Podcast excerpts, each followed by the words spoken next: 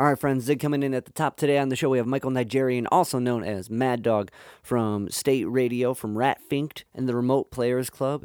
This podcast was, uh, or at least this interview was really exciting for me. Um, Mike is a musician I always admired because when I was in high school, um, State Radio, this band had a huge impact on me. They used to do this thing, uh, a nonprofit called Calling All Crows, and they would do service projects before each show and their singer was a hero of mine. Chadwick Stokes is one of my favorite singer songwriters of all time. Um, but at the time, he was a, just out of the band Dispatch and started this other band, State Radio. And they would so they would do all these shows right, and they would do these service projects, and you can come hang out with the band and do something cool and help someone out before the show. Now Crows is still around, so they still do uh, service projects and awesome things. But um, so State Radio was touring through Columbus, and State Radio was like a more edgy punk, hard rock, reggae driven band compared to like Dispatch. Um, but they were they they were touring through. They were going through Columbus, and the service project was to paint a playground. Um, like this playground didn't. It used to have like a, a big map on the ground, and it was all faded. So you can come hang out with the band and paint the playground. And I remember going there and oh, seeing the three dudes. I'm like, that's that's Chad. That's that's Mad Dog and that's that's Chuck. Whoa, this is crazy. They're real. you know, just geeking out because um, I've listened to these records for uh, I don't even know how many how many years at that point, but like. Um, so you get some paint, you start playing in the playground, and then like you're working your way up to talk to the dudes, and like me and my my aunt was with me, my aunt Kim, and we started talking with Chad, and she was like hyping me up, and I'm like, oh, don't tell anything, and but it ended up being the coolest thing ever because they were like, "Well, why don't you you want to play a, a, a solo on one of our songs at the very end of our set?" And I was like, "Ah!" And from that moment on, my life was changed, and I had the goal of wanting to do my own version of my own music and have my own creative f- fulfillment, but also find a way to make it impactful and helpful to others in any form, which is 100% of who I am now is because of this one moment. So um, that got done. We painted up the park. We hung out, and then uh, I got to hang out on the bus and learn the song, and then go play it. And everything was different from that day on, which brings us to now. So. Mike was always he we stayed in touch throughout the years and uh, ended up doing a couple ABT tours with State Radio and buddied up with Mike Moore there and it was a really cool experience and Mike to me was the guy. He was doing the real deal gig out there road dogging, doing the original music and doing it right and doing something unique and impactful and cool. So to have this conversation was a big honor and a really cool insight to something that meant so much for me growing up into um, the musician and the music philosophy and mindset that I have now. Michael has a book called Strange Perspectives, Volume 1 and it's a memoir of his time with state radio and some of the crazy shenanigans they got into. And some of his uh, memoirs from his early musical career and growing into the musician he became to be. Um, so you can get that on amazon. It's a digital uh, kindle form and uh, hopefully we can bug him enough to make a hard copy and to do uh, strange perspectives volume 2 so, this podcast is mixed by Studio 44, CLE. If you go to Studio 44 Cleveland and reach out to Jay Sparrow on Facebook, uh, Studio 44 Cleveland, or Studio 44 Cleveland at gmail.com, Jay can make your video, streamed, and audio needs sound the best they can be. Um, also, if you guys can like, subscribe, rate, review to the podcast and on the podcast platforms, it helps me keep talking to cool people and sharing these insights with you. So, without further ado, here is my conversation with Michael Najarian. But one more thing um, some current updates, really cool ones. If you're new to the show, I play in a band called C-Level, letter C dash. I don't think I mentioned it before uh, in the, my preamble up until now, but letter C dash level um, we got some really rad shows coming up, one of which being June 21st at the Music Box Supper Club. I'm playing a solo dolo set opening for John Doe, the legendary John Doe. I had him on the podcast a couple episodes back. Um, so, June 21st, um, the Music Box Supper Club, I'm doing a solo set opening for John. And then July 10th, the full band, we are opening for Yellowman at the Grog Shop. Um, that was a that was probably a couple months ago. But I talked to Yellowman. So if you dig either of those artists and you're in the Cleveland area, come hang out with us. Or if you want to hear my my shenanigans and and canter with those two amazing artists, dive back into the podcast uh, um, catalog and check out those episodes. John Doe had some really wise things to say, and so did Yellowman. Um, but without further ado, here's my chat with the Mad Dog. Yo, Dave, what's up, man? How you doing? not bad, Mike. How's it going? Oh, it's going, dude. Nice, long time no here. How you been? good, good, man. I've been fol- I've been following you on the interwebs, though. You've been seem like you've been pretty busy, still jamming tunes and stuff. trying, trying. Despite despite all the madness, trying to stay busy. yeah, Yeah, I mean, I guess busy nowadays is different than busy before that, right? right, busy now is like reasonable. Yeah, busy. busy You know, now. You get one one gig a week or something. right, and the ones the, uh, with the whole like time change, the ones that you do have, you're done by like nine. It's awesome. Oh. Yes, yes, yes, yes, yes. That's not a bad thing, I guess. No, I mean it's definitely different, but it's I, it, for working like a steady gig, it's way more doable. you know. Yeah, I hear you, dude. Yeah, no kidding. Congratulations, my friend, on on the family. There's a family now.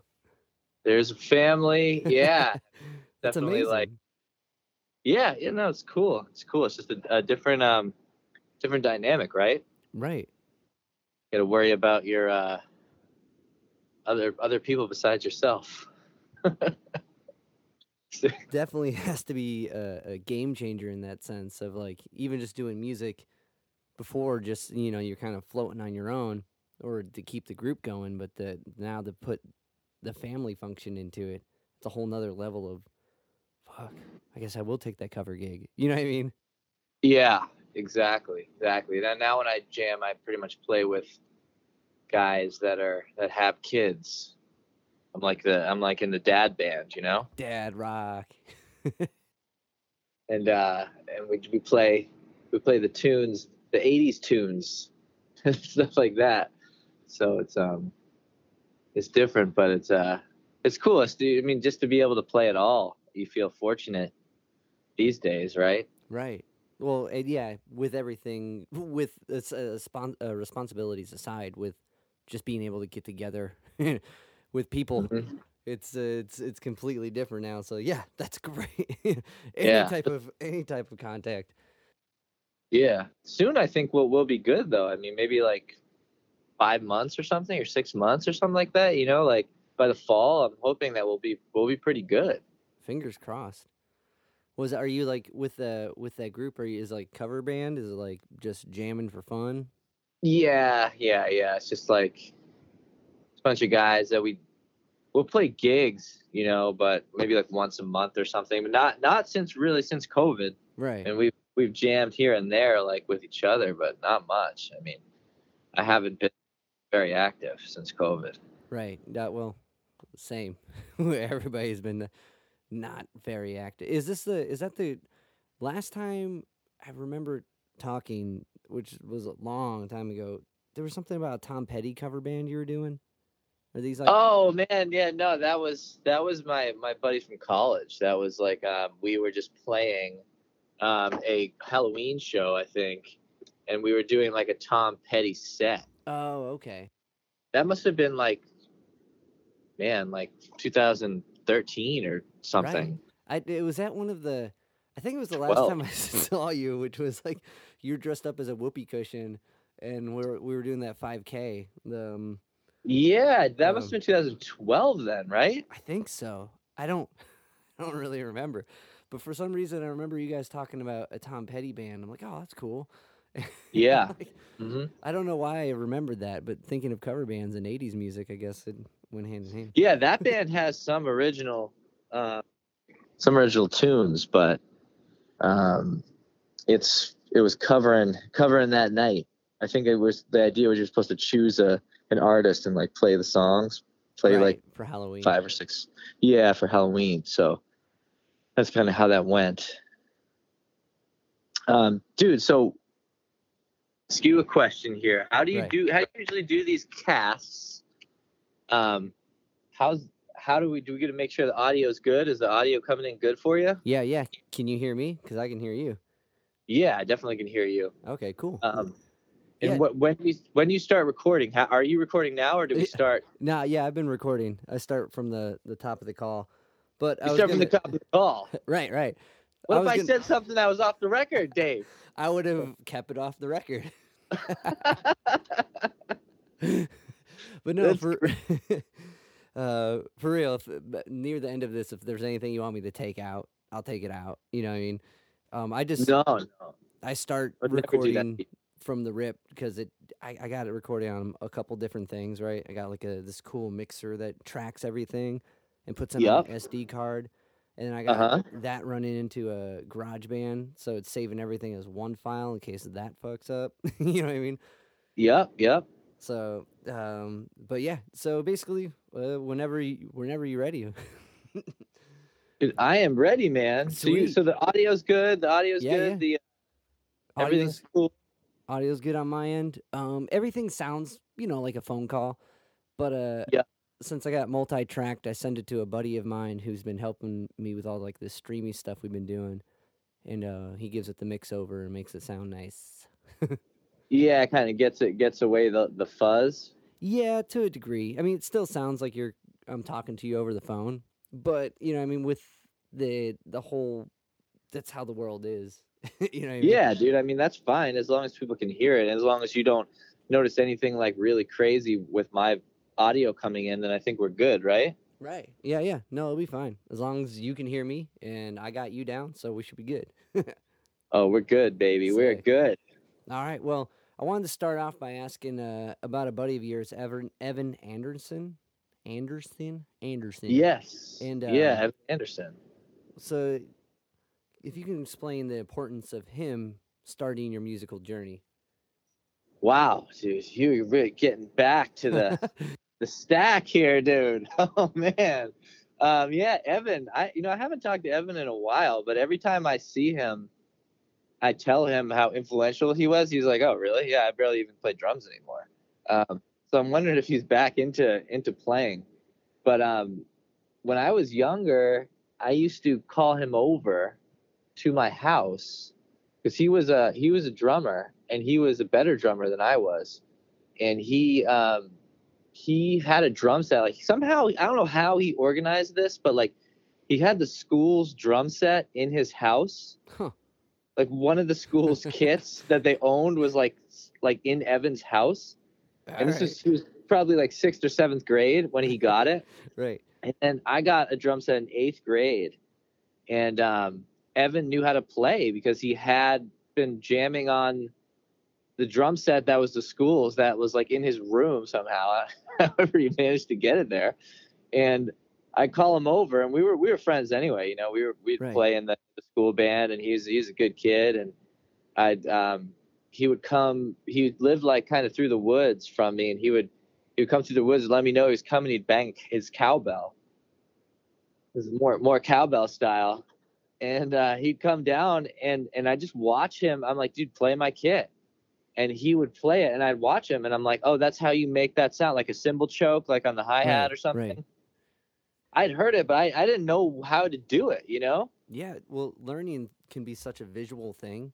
You know, what I mean, you hear that sound all over, and when you see the technique to do it, and Yeah. it just clarifies it. and back in the day it, would this was you know i'm 40 now so back in the day it was um it wasn't like i could go on the internet and Right. watch a drummer it wasn't just like oh google like how to do cymbal show. you know what i mean like i had to watch someone do it in person or like rent a video and put a vhs you know or like find a tv show that was like on that had drummers it wasn't like you could just like dvr stuff or um it'd be, you'd be like if you had cable actually at that point when i was like 12 or 13 or 14 you know that was that was decent at that time.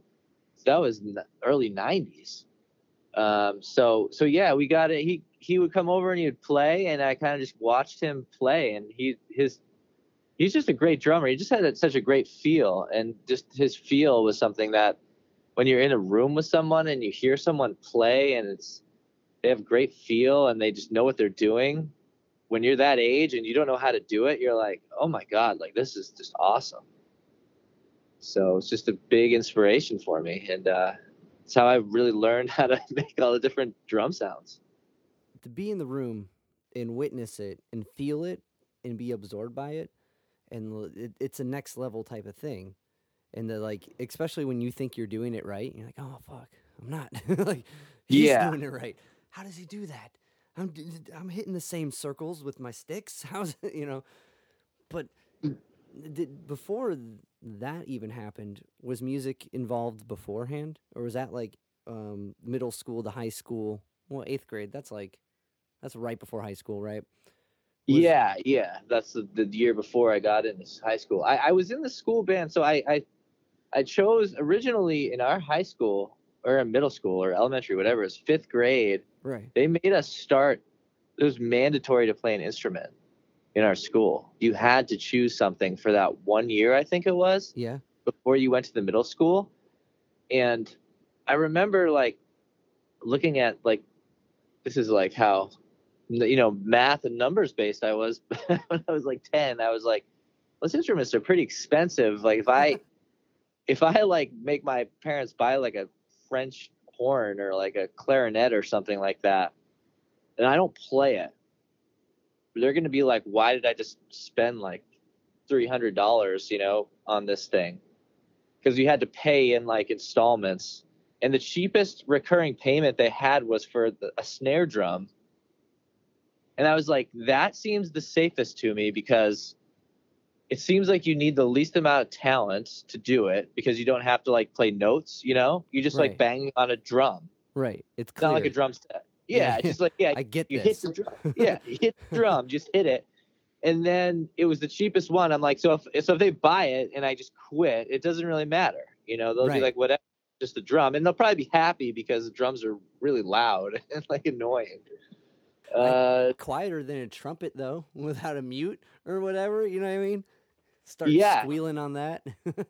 Yeah yeah i know i know. So we i had like the pad. I actually think i still have the pad that they gave me in like fifth grade to put over the snare drum. But my dad was kind of like i don't know like drums that's and my mom was like i wanted to play drums when i was a kid and my parents wouldn't let me. So like i want to be the cool parent who lets my kid play the drums because no one wants their kid to play the drums. Turns out no one wants the kid to play the drums. I was trying to do him a favor. Right. Getting the cheapest instrument and it turns into like you know the worst case scenario for the parent because i'm banging on drums learning and just awful. And um, usually the practice is at the drummer's house because they have all their they don't want to lug their kit right, so like was, my mom was a saint. My dad was a saint to let you know to let me bang away like that and um, to have people over and play. But yeah so they eventually said yes and that was i started playing snare drum. And in the you know in the school band you you know either you could play bass drum with just like the mallet or you could play timpani or you could play like cymbals. Like if, one time i was the cymbal guy I just hit that crash like the two crash cymbals together at one time. And then eighth grade i was still playing and i was getting into it. And like i said my buddy evan was playing kit and i was i asked my parents for a kit.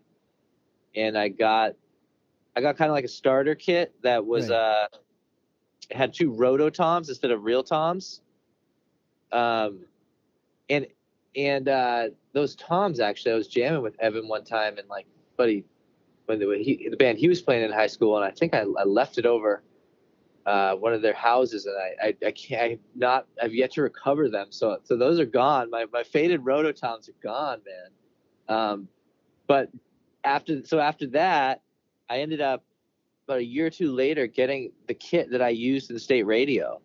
I got a Yamaha Stage Custom '93 yeah or '94, maybe '94, a '94 Stage Custom, and I just have played that kit ever since.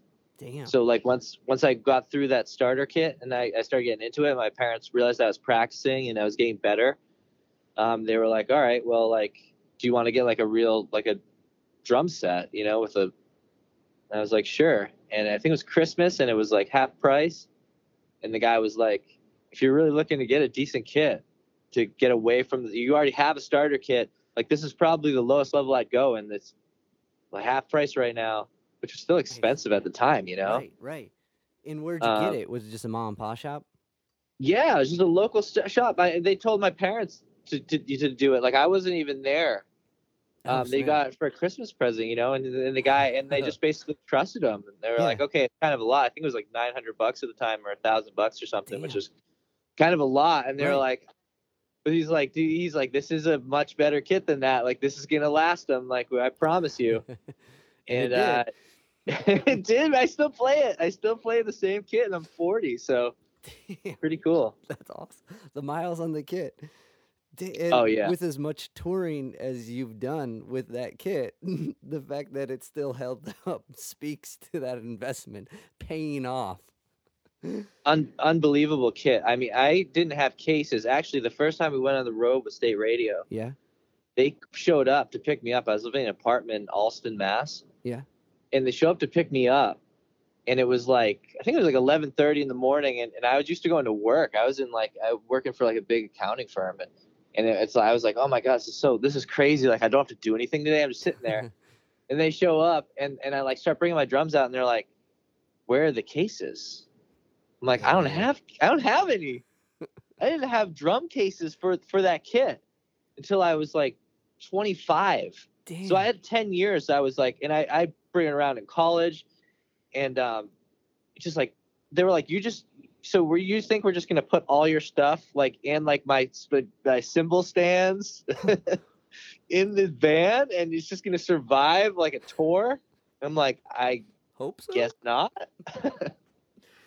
so oh. he went, we drove right to the guitar center and I had to buy drum cases. Well, oh God, man, so funny. I still have, the, and I still have the same drum cases too, because I, because because at that same token, they were like, yeah, you can get cases, you know, the cheap, the softer ones or whatever, but you might get have to replace them. Right. the Relatively zippers shortly, wear out, the handles Yeah. Exactly. So I was just, why don't I just get the cases that will last? Because my kit is ten years old, and I, I'm, you know, I, I feel like it's gonna be good forever. Right. so I so I did the same thing. But it was it was a it was it's not fun. Probably like probably like one tenth of the salary I made that year to buy the cases, maybe even more than that. It was insane.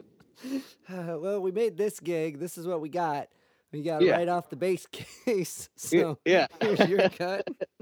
Ju- yeah, pretty much, pretty much. Like here's your money. You you already spent it before you got on the road. Oh man. Oh, but that that makes a difference though. And when you don't tour like that, you don't think about that type of like Chad's a road dog. Like he's been hitting the road forever and like they knew what you would need. And like but you wouldn't think that if you're, you know, going out for the first time. No, dude, the face that they made when they saw what I was doing, they were like, "Is this kid a joke?" Like, it was. So, I was so green, you know. I had Right. no idea. I'd never been on a tour. I, I didn't know anything about it, and um, it was almost. I mean, I guess it would have been embarrassing if I had like any clue, Right. but I had no clue. So I was like, "Oh, okay, cool. Yeah, I'll go buy some. Whatever. Sure. You know, yeah, sure, Right. whatever." But it, Wow. it So- was interesting. Yeah. So like before before step uh, before we get to that step, in between, once you start really taking the kit on and really getting into making music, when did the was there what was the first band? Was it the Crowding Out Effect or was that in college? That was college. Yeah, Yeah. you're pretty good, man. You you I was gonna say that you you read what I the book that I wrote. Right, right. Uh, um, Strange Perspectives, Volume One. When's Volume Volume one. Volume One? That you set it up for a sequel, man. I and then yeah, I did set it up for a sequel, and now my, I don't know if I have enough interesting things to write anymore. But I I I I doubt that. in the time, but I I, I should I should I, I haven't I have enough. Come on, let's get I gotta get confident. I get you got this. It was I got volume two. Right, and that was the um, before answering that question. That was so well written, and like the dive and like the memoir aspect of it. Like this is awesome. I should have like every Decemberish I see you share it, right? And Yeah, I try my marketing. Right, right. and every December, I'm like, I'm gonna buy it. I'll wait till I can get a physical copy because I like to read books that way. And I'm like, nah, Right, whatever. But uh, I know I should I should get a physical copy, I wonder. but it's Is that that's probably? Do you have to pay f- if you go through Amazon? Someone said my buddy just put out some like book on Amazon, and you like Mhm. you order it, and it just costs more for the person ordering it. I think. and they actually print it up. Right. That's pretty cool. Yeah, I mean, it's not like a, it's really not like a moneymaker, you know, for me. I, I, it's just like if people read it, I get, I'm just excited that they read it. At this point, you know, you're like, wow, people actually read the book. Um, I, I would, yeah, I'm open to anything, man. I'm open to anything. Anyone listening out there that has any ideas, how I, how I would get physical copies in Dave's hand, Yes. you tell me, and I'll get one in his hand. Pitches for volume two. Yeah, for volume two or volume volume one. You know the the thing is i was going to say like i wrote that so long ago that you probably know better than i do about what happened in my life 10 years ago because uh, I'm, I'm just like i'm like oh man i'm probably going to my memory might be worse than like what dave actually knows about my past at this point Well, I think that speaks to your writing, so Well, listeners you can go. I like dive you into the pivot that. book. See, pivot that that's right pivot right to there you need, you need to be my pr I Um, don't know if that was. I don't know if that'd be good, man. I'm still think working hard on C-Level's PR. yeah yeah no no C-Level sounded good too Ah, Thanks, dude. That means the world coming for you. For real. Yeah, I really appreciate that. good. I was watching. I was. What was the one you you released like a show? Um, uh, you released some like footage from a show you played recently. It was oh, like was it a benefit show or something. oh, right it, before New Year's. was it the uh, um? It was before. Oh, before New Year's. Maybe it was Um, before New Year's or right after New Year's. Right. So we had our anniversary show, and what we did was we That did one. Yeah. two nights. We played the Grog Shop and the Winchester or the Beachland Ballroom, and it was Great, COVID great. numbers and precautions, and we streamed it, and everything. Yeah, that was it. everything we raised was a donation 100% to the venues, and Right. Right. Right. Right. Awesome idea too. Great. Great venues. Right. thanks. Um, but what was what's kind of odd, uh, particular about that, and this is uh, I guess my my state radio geekiness. Um, I remember the first time my C-Level played there at the Grog Shop. Our first show was on Yeah.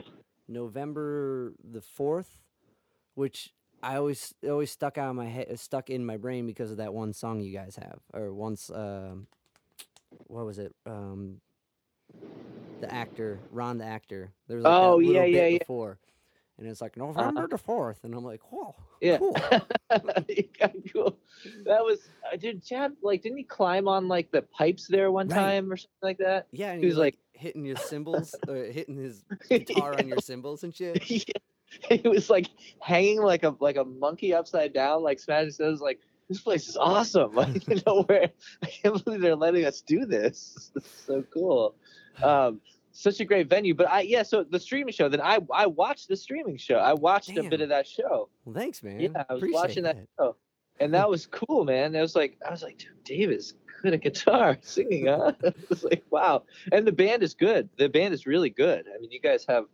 It was like I, it was like musically like a, a, a very high level of, of musicianship as well, just from like a, you know, like a critical standpoint. You know what I mean? So it's like wow, these guys, they sound good, and they're like and they're playing like intricate stuff, um, and they're very together. Dynamically, it was really good. Um, so well, thanks, man. It really, yeah, it really that the make it means the world, my friend. Um, yeah, keep doing it. I was, you know, I knew you could play, obviously, because we had heard some stuff that you know, stuff that you've done, and you played with us. right, right. We jammed out on the bus and stuff, and then that one uh, cool Columbus spot. Um, yeah, and actually the Grog Shop, the Grog Shop too. Didn't you, but you played a solo once too, wasn't it? Right. The Grog Shop though. Where was where was that play? Was that? It was it was at the Grog and the place in Columbus, whatever. Um, yeah, yeah, the Columbus place. Um, shit, That I place don't was even think that pretty venue's big, right? anymore. Yeah, no, that was a that was like was, Bigger than the Grog. Right. It was bigger than the Grog, and uh, that was right when I was finishing up high school, and it wrecked the wrecked the rest of my life. Yeah, yeah. I understand. Yeah, I understand. I understand what you're saying. But you had like the nerves. There was no nerves that could like you were just like you just like ice water in your veins. Like you just like came up there and you started ripping, and I was like, whoa, you know what I mean? Because usually you have like a little bit of a nervous like energy when you know when you right.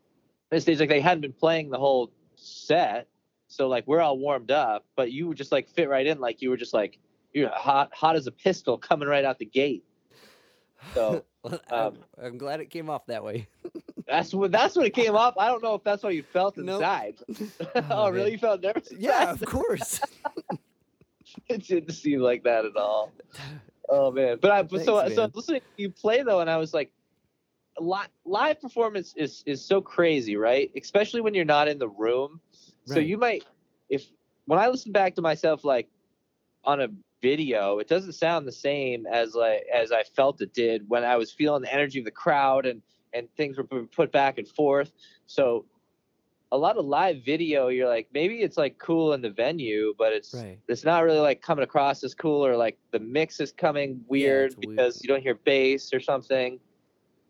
But that live stream was great. I was like, this is awesome. You know what I mean? Like I felt I felt like it like that great energy and like the dynamics and everything you guys were doing over the internet, which is like that's hard to do. Damn. No, that means the world. I can't say that enough. Like that's awesome. Me Gosh, and, it was awesome, dude. I listened. I watched the Foo Fighters did like a concert when they were playing, but there was there was no audience. But I was like, this isn't that great. Like, it, uh, it just didn't sound like what what I- what their energy live. Like they, it's just so, it's ama- you know, like Foo Fighters energy is, you're Right. well, you know, that's the show. That's the show. Is Dave Grohl like, oh, you know, like yeah, burning up the stage. yeah. And I was like, this isn't, it doesn't like translate because I know what it was like to be there. Right. So, so I can only imagine like it must have been way. It was so cool to be there too. You know, if, if Hmm. I'm thinking it's cool over the internet, it's got to be super cool to be there. Watch you guys live. Well, thanks, man. One day we got to, when stuff's back together, we'll put something together. That'll be fun. Oh yeah. Oh man, that would be so fun. Um, Yeah. So yeah, my, my first band was like I played in like a high school band in my basement. That was my first band, yeah. and then Every band but comes first, like- basement. yeah, yeah, yeah, yeah, in high school, and um, it was like we played at like the eighth and ninth grade dances. right. played Oh. Nirvana tunes. And you sung that, right? You were singing and playing some of those tunes. I was man. I was a Yeah. singer, and like, um, it was it was a very triumphant moment because like the cool the cool band like Evan actually was in like like the band was like you know cooler kids and I, and I was in the band you know we weren't we weren't just as, as cool right. but we like we played so heavy we played we played these Nirvana jams and I, so you know Teen Spirit I think you know we played that I remember learning that drum fill like the the the day of because I could never get how he did that with the kick drum. He's like, "Ka-doo, doo, ka-doo, doo, ka-doo." right. I'd always do it on like the toms. I'd be like, "Da-doo, doo, da-doo," with my hand, you know. And I realized I'm like, he's flamming on the on the snare, and he's you know he's doing the kick, and he's like he's he's pounding with the with the hi hat, just tapping with the hi hat, and it, it was like I just it like clicked like in class, you know, when you're sitting in class and you're just on your knee, and I'm like, oh my god, I can do this drum fill. That's so cool. Like, uh, can you tell me about the, uh, what the the, the, the, the ancient Egyptians were doing, Michael? And you're like, ah. Yeah. Uh. but I just thought I just you just always think you're gonna flub, you know, when you Right. first play a show, and and and we just we it was just really cool to to play a show and and and we played like three songs at the dance or something, you know what I mean, and yeah. did pretty well, and we were just like you know. The other band played great too. You know, I mean, they were they were a good band. They were they were musically better. They were a great band, musically better than us. But we like held our own with them. We like we were like on par with them, and and, and I felt like, oh man, this is really cool. You know, maybe I can do this again. Right. well, it, that's all you need when you first start. Is it didn't fail. we got through it. And the sing, uh, did you the sing Teen Spirit and play drums? It's it's hard enough that song in particular to sing that chorus with the the bar chords with that rhythm. You know what I mean? Like, and the Yeah. register is high. And if you especially if you do it in the original key, which even though it's half step down, you're like belting like a high It- A flat. You know what I mean? Like that's a, not an easy one to sing. He's the it's the toughest, and and you know honestly, like it probably sounded like poo poo, um, but it was it was an attempt. You know what I mean? It was the energy was there, and it was and we didn't like we didn't like really mess up that bad. You know, if you don't have a train wreck, and I remember Chad saying this the first Boston show we played to me. He's like, listen, like if we don't have a train wreck, then like I consider it a successful show at a big show.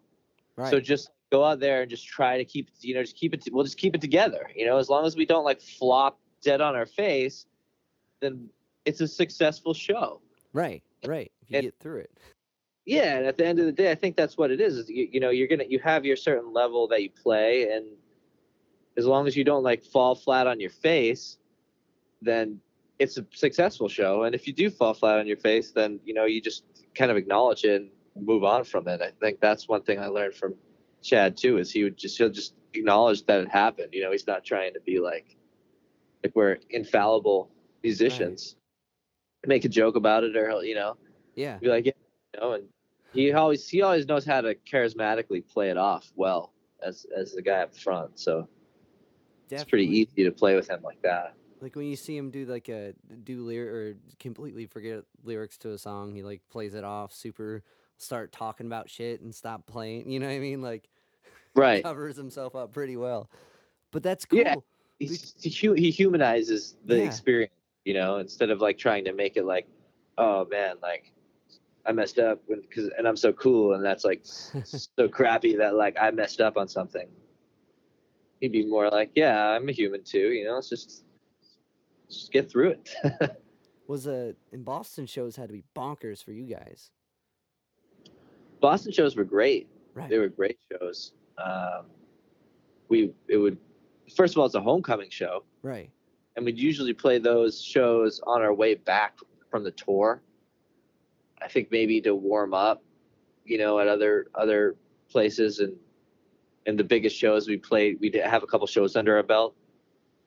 Um, so you know, you're traveling home. A lot of times you'd stay home. It would be like the end of the tour. You're close to the end of it. Everyone comes out for you. That you you know, and the we're from there, so the the biggest crowds we get anyway. Right. Just like you're just psyched. Yeah.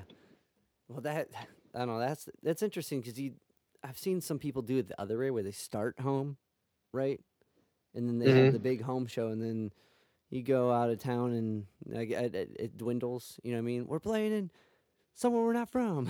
like Yeah, you're playing in Montana, yeah, and, and it's people are great in Montana actually. yeah, but um, it's just not it's not the same feeling as your as your home show because it's not your it's just not your home i guess right. But it makes more sense to make it like you run home the final stretch, and then there's this big celebration. You know, in the way, this this amazing show that's like we can do this again. like yeah exactly um and chad would also say you know when we were driving he's like go, going east he always felt good going east because he knows he's coming he's coming home you know we're going out west we're, we're starting the tour and we're Right. embarking on the journey and that's great too but like it felt felt nice to be going east because we're we're coming home making the round home. I imagine.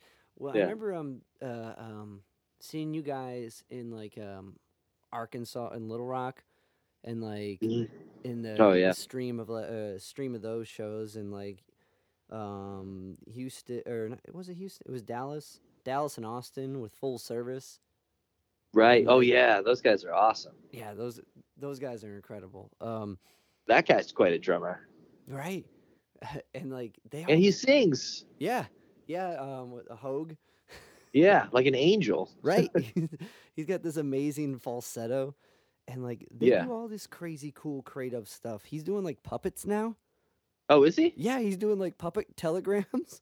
oh so cool So I think it's I think it's Hoag's puppet telegrams, or if you Yeah. look Hoag and puppet telegrams, you can get a custom made telegram. oh nice yeah i should probably I should get one he's yeah he's amazing he's such a talented guy all those guys are right.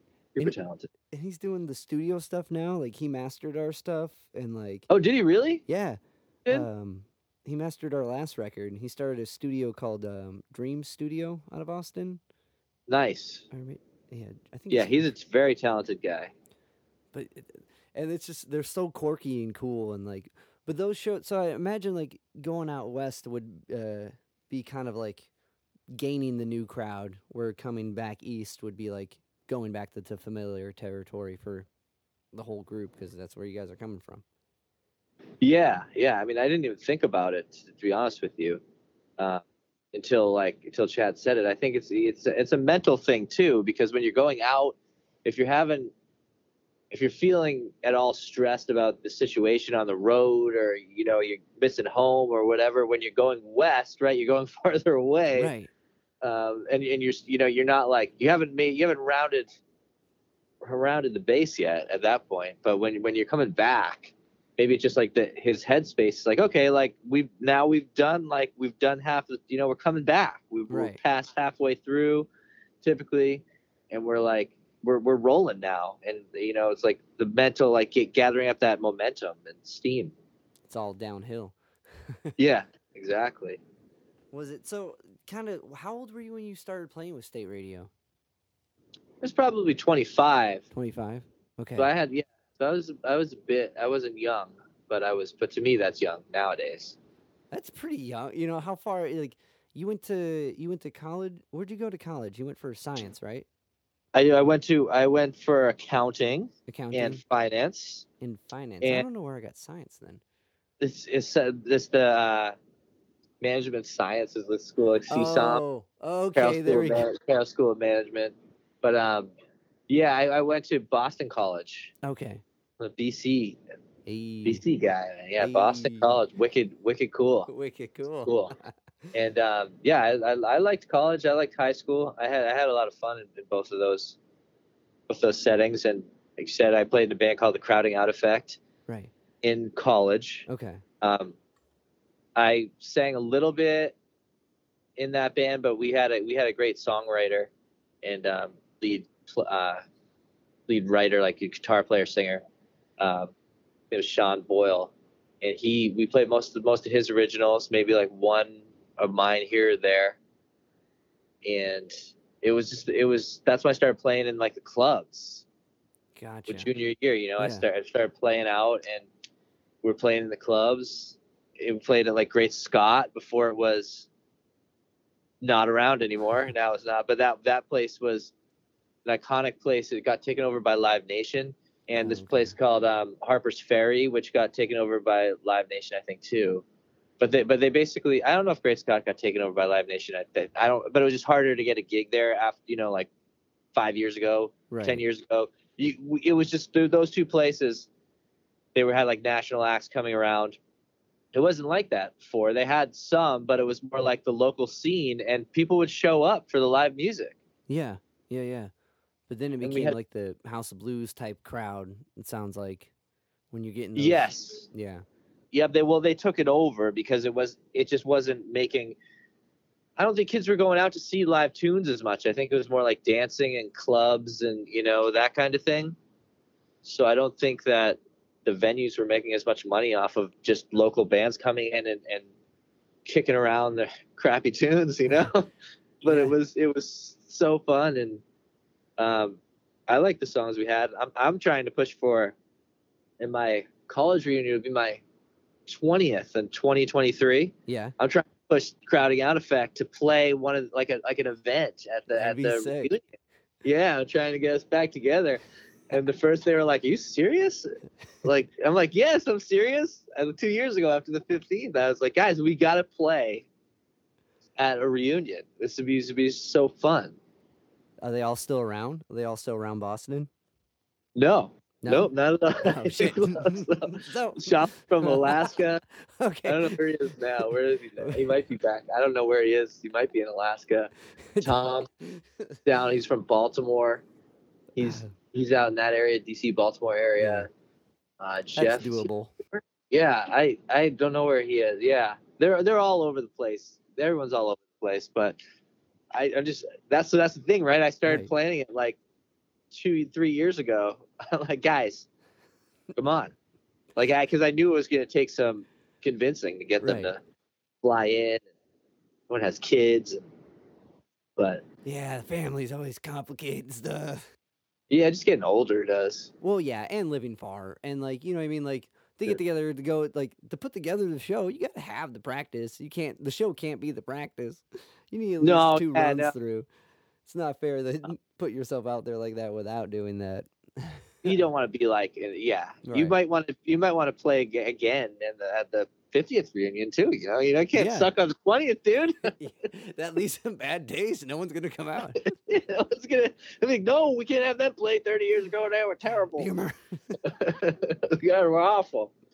Um, That's awesome. yeah so so so that was a lot of fun i, I love playing i love playing um in college with those guys it was it was just so fun and um right out of college i had i wanted so one of the bands i played in in college we played with we trade off shows was a plan called a band called plan b I was just about to ask. Okay, cool. yeah, and and and um, the drummer was he was awesome actually. He Yeah. was he was so he was Andy was was great. But um, Rob Maloof was the guy. He was from the same hometown as Chad, Okay. and his older brother was the same grade as Chad. so, like, Ah, He knew that Rob had played guitar, and when he was looking for, to put get a new drummer in state radio after um, after Brian was there yeah. in 2003 maybe Okay. rob had recommended me to go play um, to try out for the band Right. so i went over to try out with chad and i talked to him on the phone a couple times and he was like you know i want to be like rage and, and tool you know i want to like i want to break free from from the dispatch sound and get Right. hard Right. rock and and i'm like dude you called the right guy because the reason why I, I really want to play drums in like it was such a thrill to you know play in like a, a big venue like a like a um, like an amphitheater was seeing Tool play and watching Danny Carey play yeah. at Lollapalooza in like '96 or maybe that 90, I don't remember one of those years. I was like 16 or 17, and just the way he hit the drums was just it was mind blowing. He was he's so he's just huge first of all, and he just smashes. You know he really, but he's so clean Right. so precise and just the sound he was creating i was like this is un- if i could make the sound if i could like be part of something like this and hit the drums like that and, and like know that, that that when i'm hitting the drums it's an extension of me is going out like what's going out from him then like i could die happy. You know what i mean? It's like Yeah. one of those moments when you- you're like you're like i'm experiencing this and like and if, if i can experience this from like being the one who's creating the sound then i i would i wouldn't i wouldn't know what to do after that so um so i was talking to chad he mentioned tool and, and rage and i'm like oh dude like you gotta know you know what i mean Yeah. like, Yeah. that's like my that's my dream man um so i went over and tried out and he was like it didn't go like that at all dave it went Yeah. like he was trying to teach me how to play reggae oh boy. and he was telling me that kick drum was on the third beat. Right. He's like, yeah, so I think he put the kick drum on the three. Right. That one drop. Yeah, I'm, I'm like, that's where the kick drum usually is, though, you know, Yeah. like, but so you want me to stick click on like the up beat, you know, like, Right. or I guess what that'd be the downbeat, right? The first, like, because if you're doing like kick, snare, kick, snare, it would be like one, two, three, four, and the kick is on the three. So it was it was getting really confusing, and we couldn't like figure out. I didn't really know how how to play reggae at all, Yeah. and he was trying to explain something to me that wasn't correct. it's really it's a really like weird tryout, right. and I'm like, this is not right. Yeah. This isn't rage at all. This is the opposite of rage. This is content. like this is relaxing. Yeah, what is go what is happening and he was also trying to like uh. He in typical chad fashion we know him now like he he like opened up his pedal board right. when i got there Okay. you know after like i'd sat down and like talked to his parents or something for five minutes and we we he opens up his pedal board and like all his pedals fall, like fall out to the ground you know and you're like okay so he's starting to like put Who it together the case now? yeah, exactly. he's like trying to put his pedal board together, and he's like, and this is like a great use of the word befuddled, but he's like, Yeah. he's like, this always befuddles me. so, so he like he can't figure out how to put his pedal board together. Right. You know what I mean? And I'm sitting there like I'm setting up my drums, and I'm sitting at my drum set like watching him, and he's like, I think this chord goes in here. I don't know. And I'm like, this is like, this is crazy. Like, but it made me feel c- comfortable because uh, it's, right. It humanizes it, right? It lives Yes. in the, the, the error in a way that's not an error, and now it's just what's happening. it was actually like perfect, exactly what needed to happen for me to, Right. re- to relax. Um, and then I think I, I, I came back for an, another tryout, or I don't know if I did, but we played we played some rock stuff too, like here, you know, in the um, I don't know which time this was, but he he had called me the first time, and I was just so annoyed by, I was like, this is not going to be the band I want to be in, you know, Right. this is be the hard rock band. I was 23. I was just getting out of school. I was feeling invincible. I just Yeah. got a job too. That was like at the time, you know, was like paying me enough where I could have an apartment. Yeah. And um, I uh, I didn't pick up his call. Oh, I just let it go to voicemail. Click. And he left the voicemail, and I'm like, this guy's a liar. You know, I'm like, you know, so self, you know, so so so self righteous at the time. I'm like, guy's a lie. He lied to me. I'm not gonna play in his band. Like, if he's gonna lie to me about that, like, why would I play in his band? Come on, having And- reggae.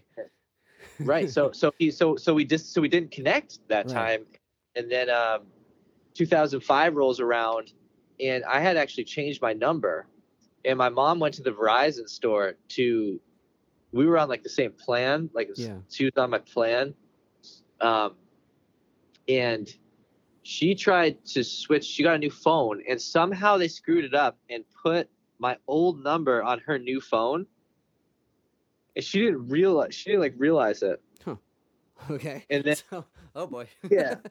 so so then she like just realized some she starts getting messages she's like this is weird so for a month for a month i don't know why she didn't go like immediately go but she didn't get back to the store for like maybe a couple weeks or whatever Yeah. you know but it all shakes out in that interim chad called that phone again yeah. and my mom said she she doesn't she didn't she was like i only picked up one phone call that i didn't know because i figured it was for you yeah. and one and that was the, she goes i got a funny feeling that i had to pick up this phone call Weird. Whoa. and she picked up the Chad's call, yeah. and he was like, she's like, you know, where's Mike? Blah blah blah. I had seen Chad at like a like a adult le- dodgeball league game, which kind of like yeah. put me back in his brain. Right. And he called me to try out for the band again, okay. and he was just like, "Yeah, you never call me back." I'm like, "Yeah, I, I, I don't, I don't know, man. I think it's probably like I didn't, I didn't ever get your call." Yeah. Yeah. Covered But- it up. Yeah. And by that time I was 25 and I'm and I'm like, you know what, reggae ain't sounding so bad these days, you know, like working in the corporate world. Getting a little more irie. like. Yeah, reggae's cool, man. I'll play whatever you want. Just get me out of this out of this rat race. Right. Um and then I, I um tried out again. We played once. I think we had a second one where he wanted me to like sing with him Right. and he was in this apartment and the he was renting and the the woman who like owned the place lived upstairs and she came down and she was like trying to tell us to be quiet you know like you Yeah. would like in an apartment when you're like being like annoying and playing right. she's like yeah could you quiet down he's like he's she, you know and we had just finished and he's like he's like yeah yeah we're done he's like he's like but how did it sound and she's like I don't know. It's just a little loud, you know. Um, he's like, but, but like, how did it sound? Like, how did the vocal sound? And she's like trying to like like ask her like, and she's just like, yeah, it just was a little loud. I just, you know, it's getting a little late. It's a Sunday night, you know. I just, she's like trying to explain why she wants us to stop, and he's like trying to get like feedback on the audition. and I was there like, like this is like, this is like a Martian talking to like someone from Venus or something. You know, it was like it was like he's trying to get an answer whether he should like put me in the band, and she's trying to be like, just just I don't care how it sounded. Like it's just the volume is what I care about. Stop. Ah, that's awesome. See, Yeah, that's it's typical like Chad. You know what I mean? Though you, you, you can see it happening. See how that would. Like he, he's like he's like yeah yeah okay we'll stop we're done whatever who cares you know but like how did it sound That's so cool. Like it Yeah. to be to I I don't know. I feel to be a songwriter and like it, and to live in that ether. Like Chad, kind of, he's putting out stuff endlessly. Like you have to be kind of like either that tunnel vision or hyper focused or like hyper unfocused. I don't even know what it is, but I feel like Yeah.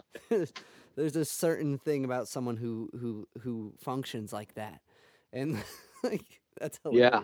That should have been in the. That's perfect for perspectives too. Oh yeah, I didn't put that in. I don't. I don't remember. no, but you I, didn't. You that. gotta put that in there.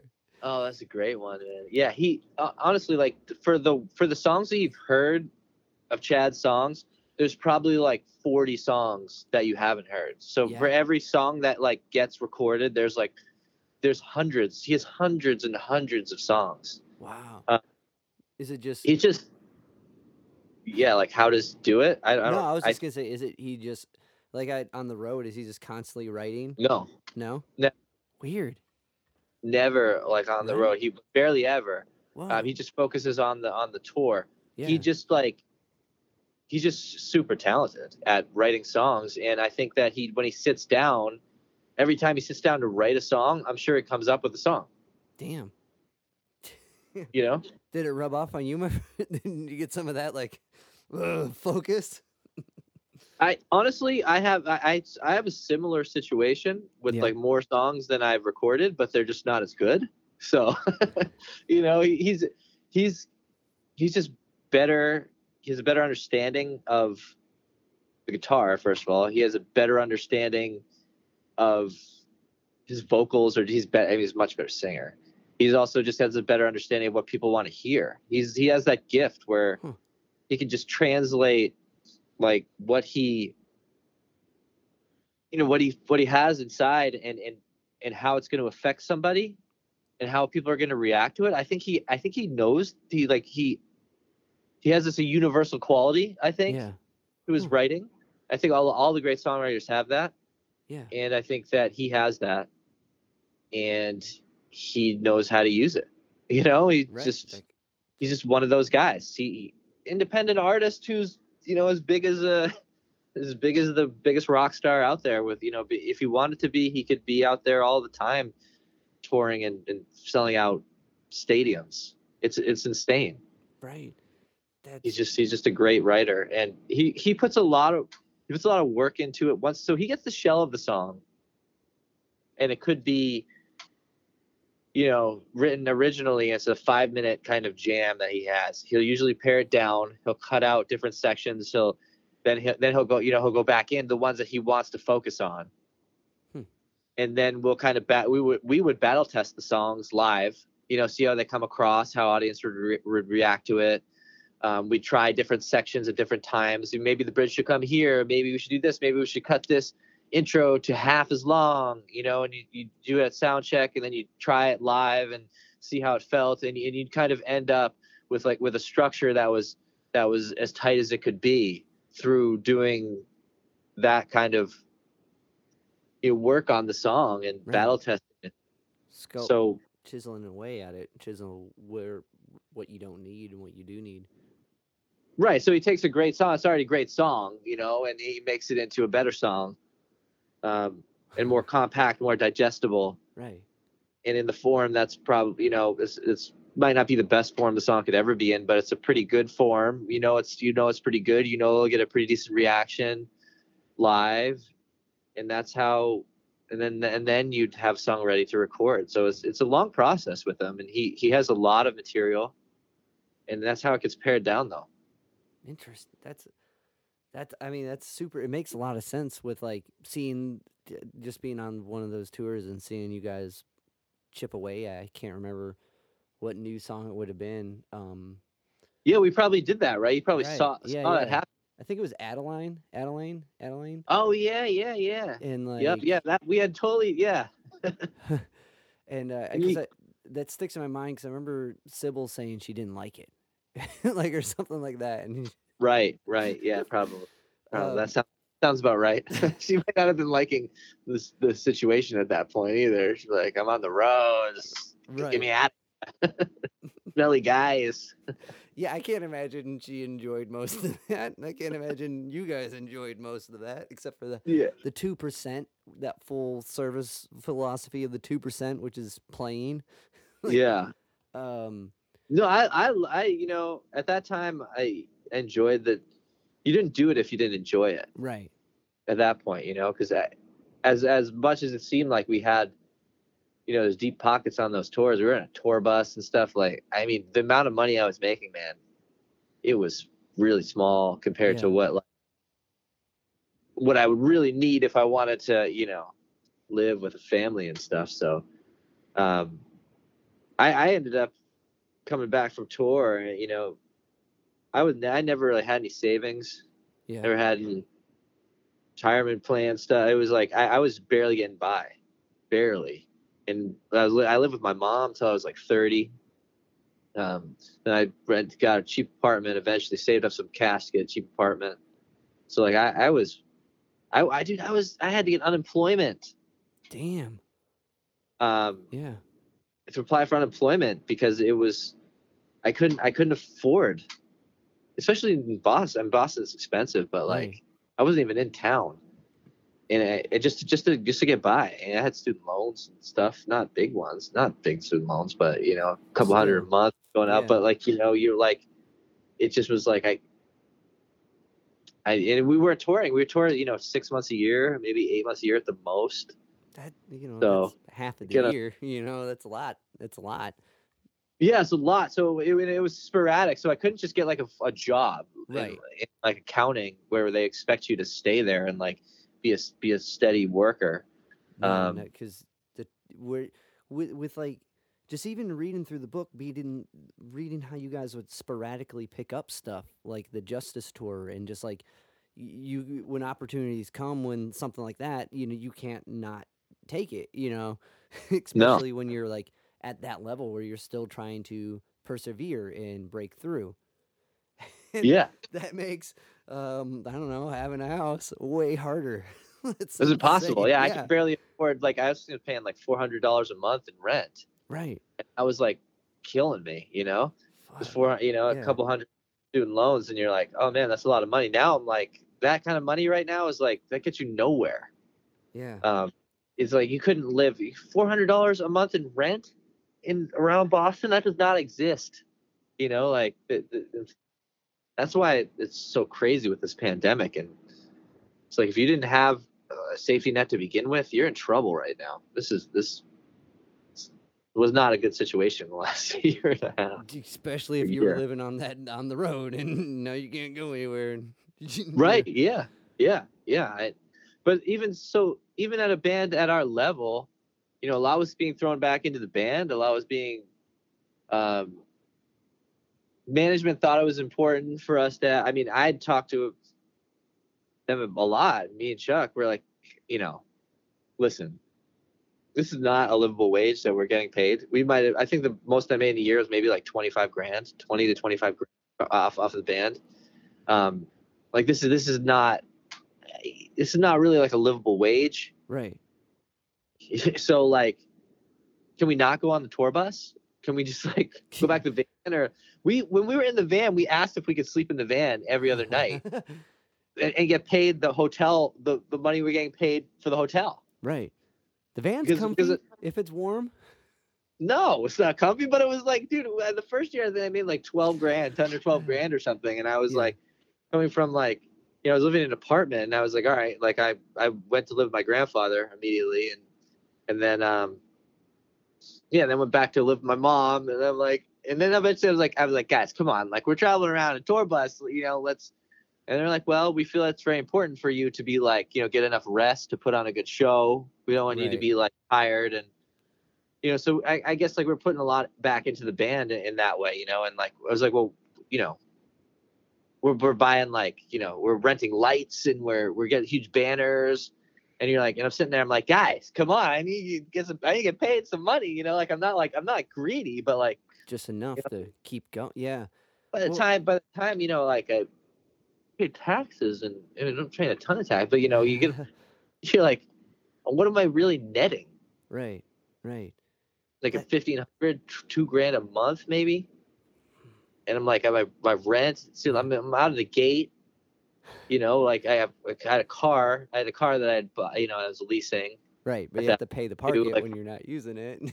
like Right, yeah, the par- yeah, parking. Oh, damn, yeah, dude. I, yeah, when I was at the apartment, I had to pay like a hundred and fifty bucks to like park the car because I was in the city. That's that's Right. crazy. right. Chris is ridiculous. Yeah, I was paying like before. I was paying like eight nine hundred dollars a month in rent. You know, Yeah. and you know it. For it- in gr- and like to, like eat, you know, Yeah. like fifteen hundred bucks like net a month. Like it was that wasn't gonna happen. It wasn't gonna happen. Or two grand a month. That wasn't that was just not gonna happen. And That was at my that was my peak, damn. 20, 25 grand. So Right. And the, on the side note of like, there's a you have the story about how you guys would only like uh go for a certain type of fuel and organic food. And so. when you- Oh yeah, yeah. like or Yeah. Chadwood or whatever. Like, so when you're putting that in there too, that's a little pricier. Oh Um, yeah, yeah. You're like, okay, like yeah, I'm gonna, what can I what can I get in the Whole Foods for under five dollars? Oh nothing. Okay. uh, Here's our granola But- bar. Yeah, yeah, but and they eventually started, I think, doing like per diems uh, towards the Mm. end of the band, Gotcha. which was cool, which was great. Um, but it was like it was one of those things where you're, where the band was at a decent like that's what it was like being in a band at that level. Right.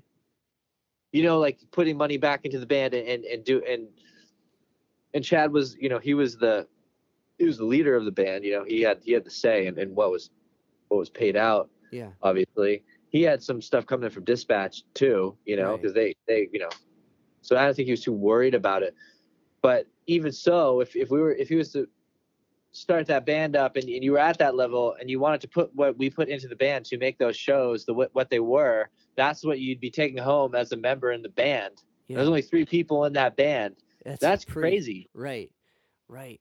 Well, that's so how hard it is Yeah. so that's how hard it is goes into like just paying for the studio time and the the thing you're putting out to keep going. The, like the the menu of songs that you try to sell every time you tour. You know what I mean? Dude, yeah you have to pay out money to get your merch to bring it on the tour you have to you have to pay your manager 15% you got to pay your booking agent 15 you know what i mean it gets Right. pared down so fast and then Right. and now you're investing in it in the band and you want to what do you want to get you want to get a sound guy to come with you so you make yourself sound better you got to pay the sound guy you get you want to get a guitar tech you know so that when your guitar you know Goes out of whack. You can break. fix it. Yeah. Yeah. And yeah going. exactly yeah Yeah. yeah you got a lighting guy you know it's it's, it's like you, you could you could always add you're renting cooler lights you know Right. you're you're you're putting you know you're putting money into the show you're put you have to you get a tour bus so you can be what more well rested like i said Right. Or take the whole the whole production with you in one boat. You know what I mean?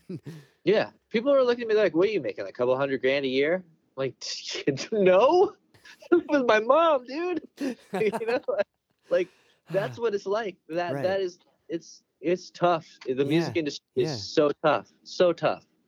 And that and you you guys kind of had an advantage with the dispatch position, right? Because now you got a guy who has like some note, you know, as opposed to starting from the ground up.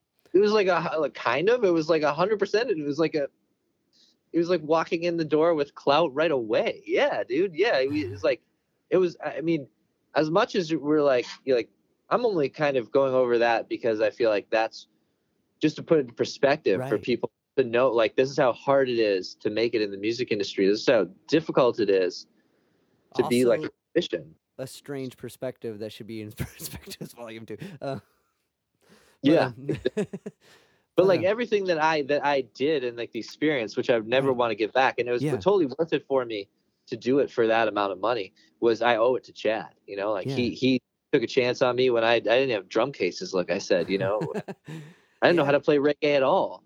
The, the second time that you know I took reggae lessons um, for like, but it wasn't really. It was just a, a guy that he had hired uh, that had tried out for the band to to do like three sessions with me Ah, um, for about an hour to just show me how to do it the same way that like Evan Anderson, you know, showed me how to do a cymbal choke. He's like, this is what you do.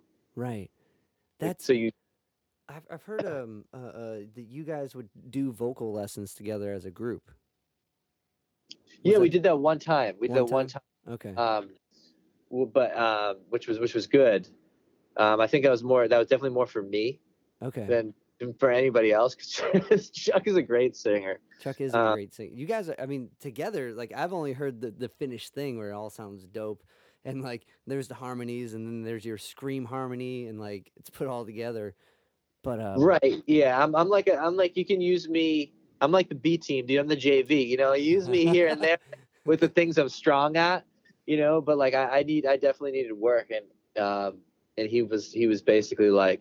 Ki- it kind of kind of stemmed out from me um playing out with with Ratfinked and and playing guitar and singing, and him like kind of hearing you know what I was doing, and he'd be like, you know, I think I think that we can improve what you're doing. Um, That's awesome. That's cool And it- that he would even do that. You know, what I mean, most people be like, yeah, yeah, keep working on it. You know what I mean? like, yeah. but the to intervene like that and like, because I remember seeing you do a solo thing at, I think it was at that 5K, the show that night. Like, uh, Oh yeah. you did like an acoustic Rat Fink set, and um, Oh yeah. that was fun. that that first uh, populate that first record and the the bar none one, all the harmonies and the song structures hold up. Like hanging out I with Chad clearly rubbed off because those songs like. I, I re-listened to everything this week to to Oh to wow. re-gauge myself because like I have I bought the one CD I think from that show from you maybe Oh nice. Yeah. um and like I'm like throughout like I had umpteen years whatever being like this is that's the guy on the kit and thi- you know I mean this is a whole this is so much of like it's all the best of like Nirvana and Alice in Chains and like Pearl Jam kind of slammed into this cool unique blend and like yeah. it's Total grunge grunge fest. but in a good way where it's like it's its own thing and like i kind I have a lot of respect for people who um take their influences and wear them on their sleeve and do it in Right. their own way you know what i mean because it's a Yeah. lot easier to say oh no no it's just you know I've, kurt Cahu? no no i never Yeah. heard of that guy you know like Yeah. Yeah. like- Oh dude. Yeah. What what like a Greta Greta Van Fleet or that band was Right. like yeah we we don't we don't we, We don't, don't- we're not influenced by Led Zeppelin. yeah they're weird i um i played in another band i played bass exactly like them. Yeah, no, hundred percent. I played bass with uh, this band called Hamilton Handshake, and we opened up for Greta Van Fleet at the Grog Shop. Oh really? That's Right. awesome. Right, and it was, um, they were like, they were great, and I would talk to them a little bit. I'm like, yeah, what are you guys, what are you guys listening to? Because that band, I was like the one responsible guy. I showed up to the venue on time, and like, Right. Right. right, Right. all Right. the Yeah. shit, and like, didn't drink, drove everyone home. Of course you did, dude. That's your style, man. You're the glue. keeping the punk and punctual. Anyway, um, so Right. I got there and like I was shooting the shit with these kids, and like they're like, oh, "What are you guys listening to?" And they're like, they would say everything but Led Zeppelin. you know what I mean? Like mm-hmm. they they tried so hard to be like. Not and then when they were playing, I'm like, "What do you mean you, you listen to Charlie Parker?"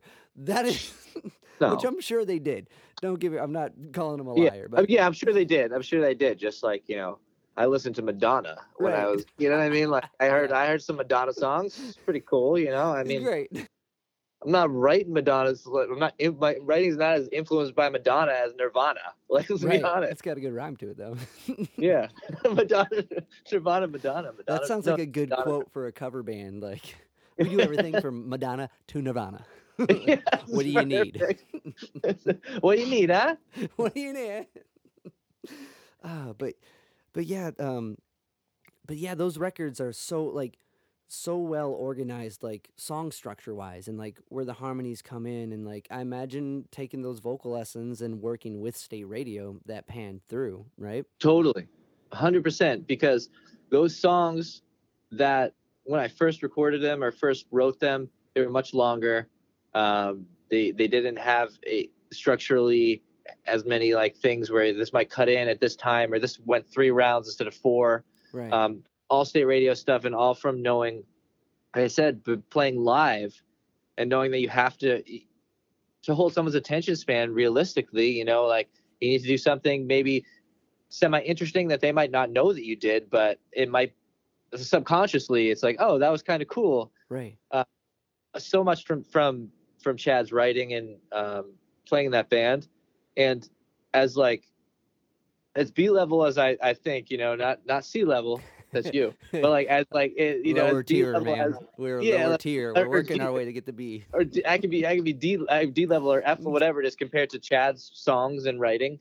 Like it was th- that was as best as like I could kind of, you know, take from what he gave me, Right. you know, and and and put it forward. And and I think like, again, like back to, you know, what I got from that band. Like I, I musically, and just experience wise, I I would I wouldn't have had any of that without without Chad and without him, you know, putting me, giving me that chance and you know then like then like observing how like like a great songwriter writes his songs.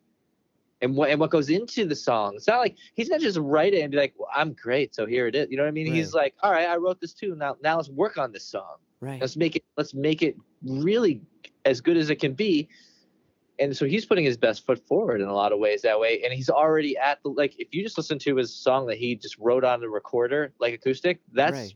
damn good already you know Yeah. So like when he would have a song, how would would he approach it to you? Like would he be like, "What do you think?" and like play it for you, like recorder wise, or like live? yeah And like Yeah, mostly mostly live. Mostly like you get together for a rehearsal and be like, I'm working on this tune. This is kind of how it goes. Okay. And he's like, This is what I'm thinking we're gonna do for a structure. He's like, This is what I think maybe for kind of like what the beat is. And then he'd be like, What do you guys think about it? That's eventually where we got to, you know? When I first got there, there was there was a record already. Right. That was recorded. Us Against the Crown was already recorded. So I learned those songs the way they were in the record. And when we when he came to rehearse with me before I went on the road, he be he was like, uh, okay, so like I just play like, you know, um this song or Man in the Hall. I'm like, yeah, just play it. And then but then he'd start playing something. I'm like, that's not the structure on the record. He's like, oh, I didn't even remember what the record what we played on the record. Like this is how we're doing it live. Yeah. So like that song had morphed to a different song because it because of it got a better reaction live. So it's like it didn't it didn't stop once the song was recorded either. It, it got it, it like morphed into a different structure uh, eventually Right. to to what was optimal for what the live show where the live show was at at that time. So he was not he wasn't like he was humble enough, you know, to be like, all right, well let's let's change the song to make it like Right. optimal for how we're playing right now which is which is i mean what a what a lesson to learn for from a young musician to be like oh like this guy's like not he's not on his high horse over there Yeah. saying like this is the, the greatest thing You gotta do it my way. Learn the record. Yeah. Yeah. I I change it. Just you know, that's what I do. It's yeah and he's like yeah i write i write the the uh, set list on a on a paper plate for as we're supposed to be walking out to, to the stage you know or I'm scribbling on it scribbling the set list on a napkin like two seconds before we're walking out um oh, that's awesome. So yeah, he's it was just like that's kind of punk rock, I guess, in a way, you know, like that that kind of super punk. like it's but it, it keeps it like I don't know, it's like what Bob Dylan does, you know, all these great songwriters, they morph they morph what you know. Um oops, hold on, let me make sure. Okay. yeah, Uh, yeah, definitely, definitely. It's great. It was, it was really cool to see to see that in action. And like you said, it definitely rubbed rubbed off on me for sure. yeah, clearly because those Rat Fink records hold up. Like listening back and I was like, Oh, I appreciate that. Put together well. And like even the the, the Bar None record, right? I was like, what? Yeah. There's all this like acoustic percussion, and then like there's like the the rock elements on top of it. I'm like, how does this work? But it does. like, like, Yeah, it's interesting, right? Yeah, we that was more like um, it would have taken longer to record the actual drums. So it. Duramio was playing. That wasn't me uh, playing uh, percussion. That was Steve. Oh yeah. Okay. Yeah, yes, my, my friend Steve, Steve Duramio. Um, he's uh, he was the drummer in Raffinged for those records. He's he's he's a good drummer, and he he Yeah. played like um. He started on hand drum, so he was more comfortable on hand drum too. And he would do like he sometimes he'd do like two tracks of the drum. He'd do like a djembe track, and then he'd do like a bongos track over it. I'm like, dude, that sounds pretty cool. Let's do that. It's late. Keep it. So Yeah. The kind of like uh the kind of morph into um with Chuck. How did your guys' relationship develop from the initial? This guy doesn't have drum cases. You know what I mean? Like, Right. You guys eventually did the Remote Players Club, and Mhm. those tunes are rad. Like, um, rest Yeah, of my time gets stuck in my head all the time. Mm. But like, Yeah. um, so you guys developed this rhythm section brotherhood. It sounds like, and how you write about him in the book. So uh, did Uh-huh. it take was that that click there from the rip? Like, No, Okay. So how'd that because come to be? well, um, generally speaking, I'm kind of more. I can talk, man. You know, I, I Yeah. I'm kind of annoying sometimes if you're with me a long time, and I and Chuck is a little bit more quiet, so I think I had to like. I had to shut up here and there to to like kind of get to Chuck's speed, and I, I think that taught me. It made me a better listener. Right. when you're, when you're on the road with somebody 24 7, you know, like uh, if you talk a little bit too much, like it gets exponentially worse as time, you know what I mean? Right. Like every little fault that you have just comes out because you're in such tight quarters living living together. Um, it's group living for just straight up, you know, and this like you're not showering as often as you should. There's just there's a lack of everything, right? right. And that's all you got. So I think I think that like at first I think he's found me pretty annoying. Um, and plus I was kind of like I was so excited. Right. I'm like, oh, And he's like. Yeah, he's like I don't know this guy. Still excited. He's pretty annoying. Um, and eventually I think it was just like. I, I remember Chad was like telling me he's like you know with Chuck you might want to like think about like not like talking to him like silence is okay. And we're telling him silence is okay with Chuck. It doesn't mean he doesn't like you. It doesn't mean that like things are going badly. If you're just, it's like I might be on drive with Chuck for like three hours and we might not say a word to each other. Damn. And I'm like, okay, all right. Like now, like I can do that. You know, well, not easy for me, but, um, and eventually, I think that like he was like, okay, like Mike's not not that bad. Um, and then we and then when he would come to town, he would he you know Chad was always with Sybil, and he would come chill with me, you know, and um, or stay at my mom's when I was living there. And then when I got an apartment, he was he was with me, and uh, we just started developing a, a friendship. Um, because he's he's he's awesome. I love Chuck, you know. Um, so it was, so I always wanted to be friends with him, but I think it took a little while for him to want to be friends with me. And then eventually, like I think there's like we we have a love for for Nirvana and and those '90s grungy kind of bands, and that kind of played out in in the tunes. Whereas like before, I think the old drummers were they they weren't as it wasn't as raw. I don't think the drumming was as raw. So I think he kind of liked that energy Right. musically. Well, that second, that first album you recorded on, Year of the Crow, and compared to the record that came before it, it's heavy as fuck. like, Yeah, it was definitely heavier. and Uh, uh, but that okay, that that's awesome because you guys, I mean, the Remote Players Club stuff. How'd that come about? Was that You know, it's, it's a really funny story about. I don't know if I wrote this in strange pers- pers- perspectives. Probably not, but nope, this is volume we were playing. two. We're playing at the Right at the at the um, 930 Club in DC, Right. something like that, or maybe it was there. I don't know. But anyway, I went to take like a poo poo in the in the public toilet, and I heard, and and there's two guys, the two dudes are taking a pee, and one of them was saying like, "Is State Radio opening for this band, or is this band opening for State Radio?" I think maybe it was Township or something that was playing this great band. I love Township, yeah. Boston band. And the guy, and one of the guys goes, "I don't know, man. Maybe they're opening for them." Because year of the crow is so much worse than us against the crown that they're probably on their de- like they're declining. You know, they're like sounding Yeah. like worse, and they're not drawing as many people because the record's so bad. I'm sitting there I'm like, oh man, like they hate they hate my drumming. Fuck. I'm, I was so it was fun. I mean, I I wasn't really that offended to tell you the truth, but I was like I was like interesting because like maybe the style the style is a little bit different, and maybe the person didn't like the style. You know? Right. Well, clearly that seemed to be a personal opinion. like, I that that- Yeah. that, record as far as state radio records, I go back to that one a lot. In the Oh really? yeah, I think that's that's like the deep cuts because I, I think like if you look at the state radio streaming that us against the crowns still probably yeah. No, it's stream. definitely still up there. Like, I think that us year of the crow gets the least. but um, so- Well man.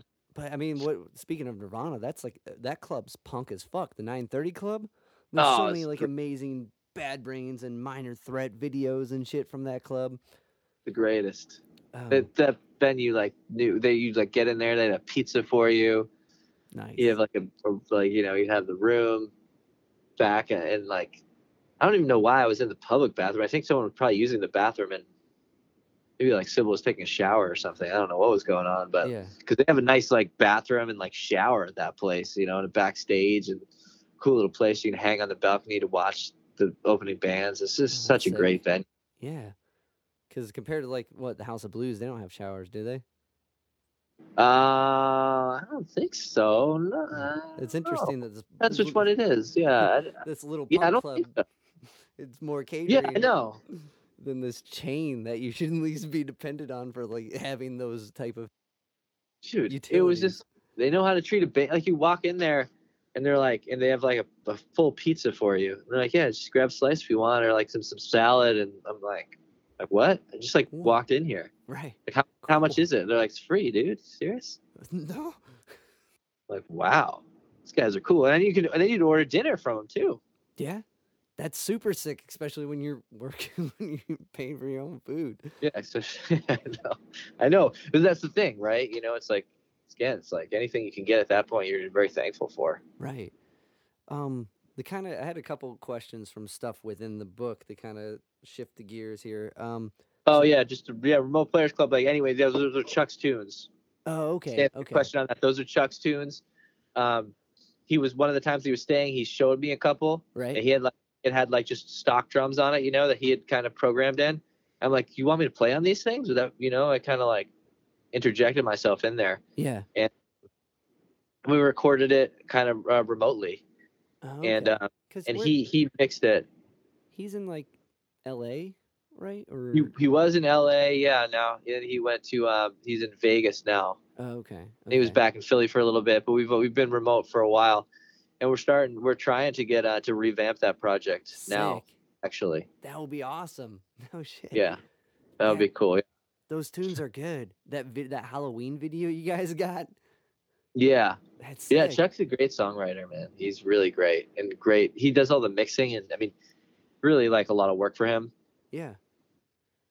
But but he he does a great job. that yeah. And that No, was Chuck's it's- cousin who did that video. Actually, Chuck's cousin directed that video and made that video. No shit.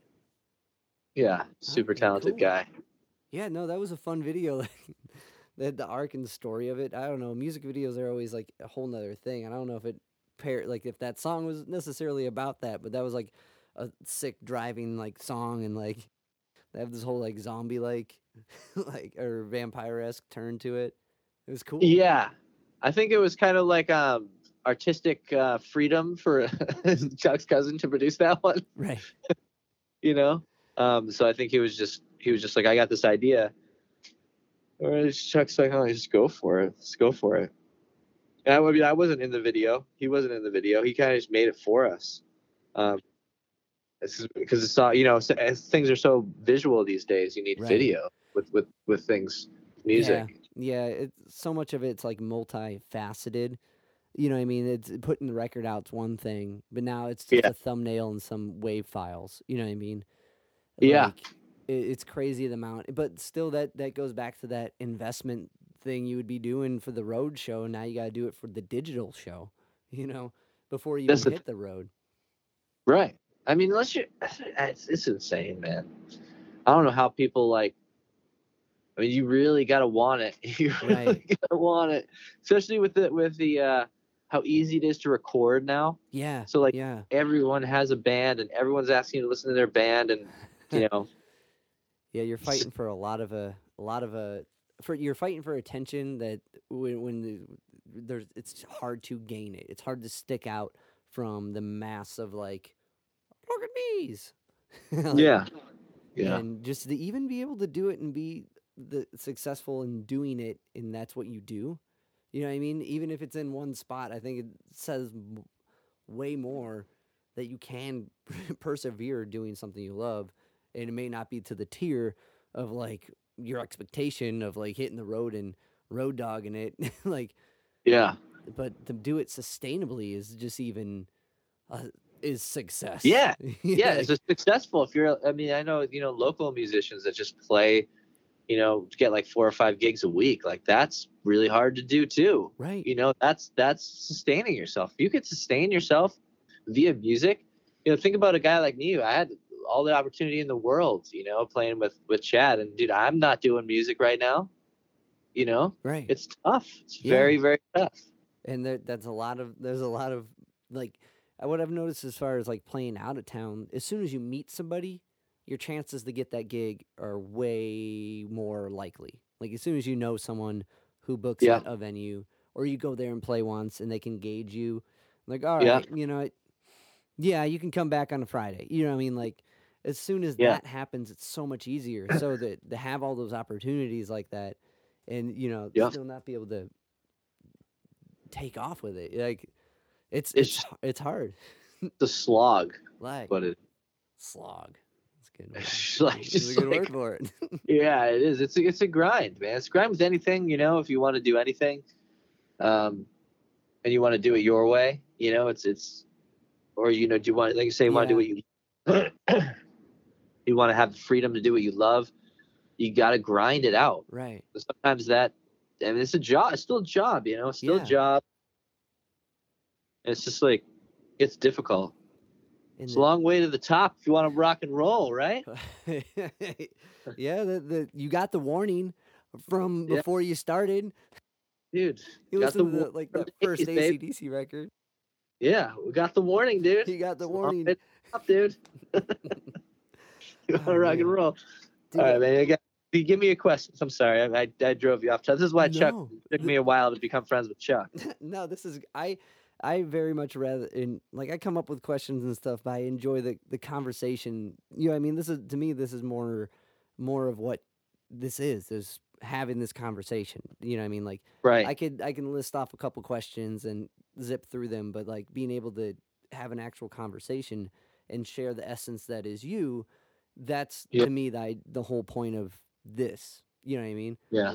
Um, but You know what? The thing about Remote Players Club too is I was doing, I had the rapping, but I also have solo music that I was recording on my own. Yeah, the um, Mike. Uh, what'd you call it? Yeah, Mike Wick Stoked, yeah, yeah, Yeah, if, yeah, Mike Wick stoked. Mike Wick stoked. Yeah, uh, the Chadwick Ch- Stokes had just released his Chadwick Stokes. Right. So, so Chad, so so Chuck knew that I knew how to record my like I had an electric drum kit and I knew how to record it into the thing. So he's like, just record the MIDI Yeah. and send me MIDI, and then I can put the sounds I want. So like that like helped me actually. The Mike Wick stoked experience helped me um, be able to work remotely. What did Chad say about that? Anything? I didn't really say much. Is the I, I I just got, I just got, I told I just told him I was like, dude, I'm gonna, I'm gonna name my record record Mike Wick Stoked. And I think he thought I was serious or I don't know. He's just like, oh really? That's funny. It's like that's cool. It's funny. Because he got a solo. He put out a solo record, so I was yeah. Was that like a My weird uh, indicator of like state radio kind of slowing down when those solo records started coming around, or the dispatch stuff started taking off, or were you guys kind of preempting that? I pretty much got the hint. Yeah. Yeah. okay. I mean, I think I think it was one of those things where like where you didn't want it to be the case, but Yeah. um, there's there was state radio became I think a situation for him where he was didn't have as much control as he wanted to have in state radio Right. because that band started as a band. Right. It's a unit. It's not just one. You know. It's not. Yeah. Right. And if he wanted to play in a band they didn't have that much control over, he would just play with dispatch because they made way more money. Right. So like at the end of the day, state radio had kind of served its purpose when he realized he's like, you know, I, I think it was just like the way I saw it was state radio, he gave us freedoms in that band that maybe he necessarily did not want at, in the end of the day to ha- let us have, but he couldn't really kind of go back in and like restructure it because we probably were like, well, nah, that's not that's not the band, you know, that's not the way right. it was. He started his own thing where he was like, you know, he owned the drum set and he you play these notes the way I want you to play them because like, you know, he was like he was the he was the leader, it was him. It was his Right, name, Right. right? And dispatch, he's like, Well, if I'm gonna be in a band that's, you know, that we're slogging it out, might as well stick go back to dispatch and make make some bank. Right. You know, he's got kids. He's got kids now. At that point, he's he's like, you know, well, he wants to buy a house and stuff, and it's like, well, I could get. It's kind of an easy payday, you know, at the end at the end of the day. And then he goes back to dispatch and says, Chad's ready to play in dispatch now, but Chad's the only one who's successful outside of dispatch. Yeah. Honestly, you know, I'm being Yeah. honest. Yeah, no, no, Uh, because like when you not- look at no- like um, yeah. the other guys, is like state radio did more than like you guys were opening for Dave Matthews Band, and I got some questions about Yeah. all these like cool opening spots you guys got compared Yeah. to like um uh what the other guys were doing because they were kind of staying local and like I, I don't know that it takes that the madness of diving into it that full heartedly to get to that point, you know, in the endless hustle, just like you were describing, and like Yeah. the the, the, the accepting that it's not going to bring in this much It's going to you know it's, it feeds itself to keep going. Um, Well, yeah, like Chad could survive right. without dispatch at that point. yeah. And if dispatch guys like, you know, those other guys go play a show and there's there's no one really showing up to see them play. I mean, they're not getting like big crowds, whereas like state radio is starting to get some pretty decent sized crowds. Right. And we were over in Germany, you know, getting Right. Right. crowds, you know, like we were we were there before dispatch really kind of went over there. Um and, and making waves over there and he, he kind of come back into that situation he's like, you know, guys, come on, you know, you know who you know where your bread's buttered a little bit. I'm Right. sure he, I'm sure he gets a gets a you know a little bit of a better makes a better situation for himself over there from on the on his own coattails, which state radio was his, Right. you know, so his Right. Own coattails, but you know, from the work that we'd all put in, and then you know, at the end of the day, it's kind of a bummer when you're like, oh, look at him over there now. He's Right. you know Right. playing all these huge venues. I'm sure he's got a more cushy situation within that band because he's because because because of our success, you know, and and now I'm sitting here with my thumb on my butt. Um, you know, Yeah. so so the, it wasn't like there was great morale at that point, you know, and and again, like me being like annoying and having to express my feelings and opinions. I'm over there to you know, I'm Right. I'm not quiet about it. you know, I'm not I'm not backing down like being like, oh well, I don't want to upset Chad. Yeah. I'm like, whatever, dude. This is this is a bunch of crap. Right. Right. You know, Well, this is a bunch of crap.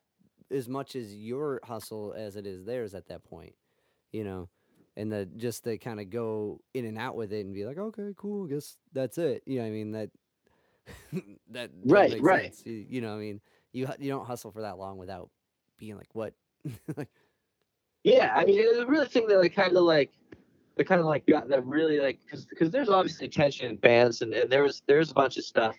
You know, money the money situation was was not great. right? You know, we're we were like we weren't living like high off the hog. Obviously, we weren't making a lot. I, I wasn't making a lot of money. right, Um, but and when dispatch kind of came back, and there was the, one of the last tours in the fall of 2012. They came to us and, and they were like, you know, this is what we're going to pay for this tour, and the pay was lower. Huh. I'm like, I was like, guy, yeah, I was like, come on, like this is this is that's, and then they just, they just go, this is where we're at with you guys. This is where we're at with you, and like you know, state radio's not. We don't think state radio is going to draw as make as much money because you know we have we have got we we haven't played as much, and right, and I'm like, but you know, this is you're over here making money doing this, or you're starting this project, but you know, like you, you this is like kind of acing us out kind of thing, you know, and right, um, it just it just was it just kind of sucks, but Chad wouldn't really talk with it. We'd more he'd more defer to management, you know. Like I think he maybe discuss with management, and then management would talk to us. So we we kind of had this thing where this weird like dynamic where we'd be on the road with each other, like living like group living like in each other's faces. right, But like I wasn't allowed to approach Chad and talk to him about this because like he'd be like that's management's job. Like we're here to play. right, And we I don't want to get, get that in the middle of like our show and like what we're putting out as a unit on this Right. tour. We don't want to screw up our product. Uh, you know what I mean? So like that's off limits. right, So so I'd be like, you know, we'd be like I'd be like fighting with management, but like not not like even communicating with Chad at all. He wouldn't even be on the phone calls or like Huh. meet, at the meetings, you know. So it was like a weird dynamic. That is And they- super yeah. weird. That is super weird. super weird.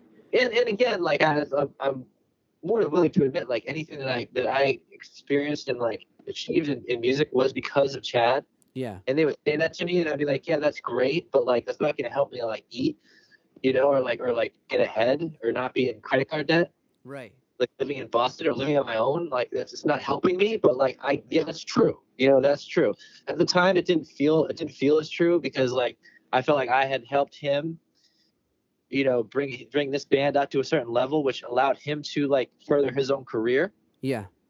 but like at the end of the day like what i did for him was way less than what he did for me you know like musically like Yeah. just be honest i'm not i'm not Yeah, an yeah, idiot Yeah. you Well, know i'm not when you're looking at that perspective of it, you know what I mean? Which I guess you have to to kind of like rationalize it, like because it seems like that's that's super. That's in a weird way that's kind of cool that all the management stuff was kept to a different person.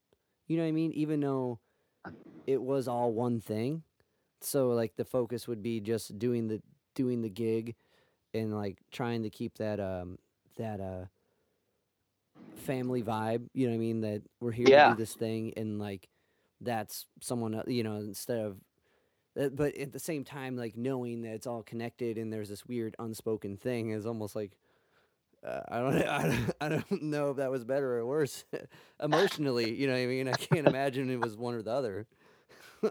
Yeah, who knows? You know like i don't know. I haven't had i've never toured with any other bands before or but the music industry again it goes back to the music industry you know like you, you have a band who's like who's on the rise and and it's like those are the challenges you know they're they're facing and I, it's just it's not easy. It's not it's not like a cushy existence. Like people No. just assumed i was just like oh you're on tour bus. You're making a ton of money. What do you you know like what do you what do you have like hundreds of thousands of dollars in the bank, a nice house, like a hot chick. I'm like, dude, I live with my mom. I got no money. You know, like I'm like, I'm like, I don't know what I'm doing.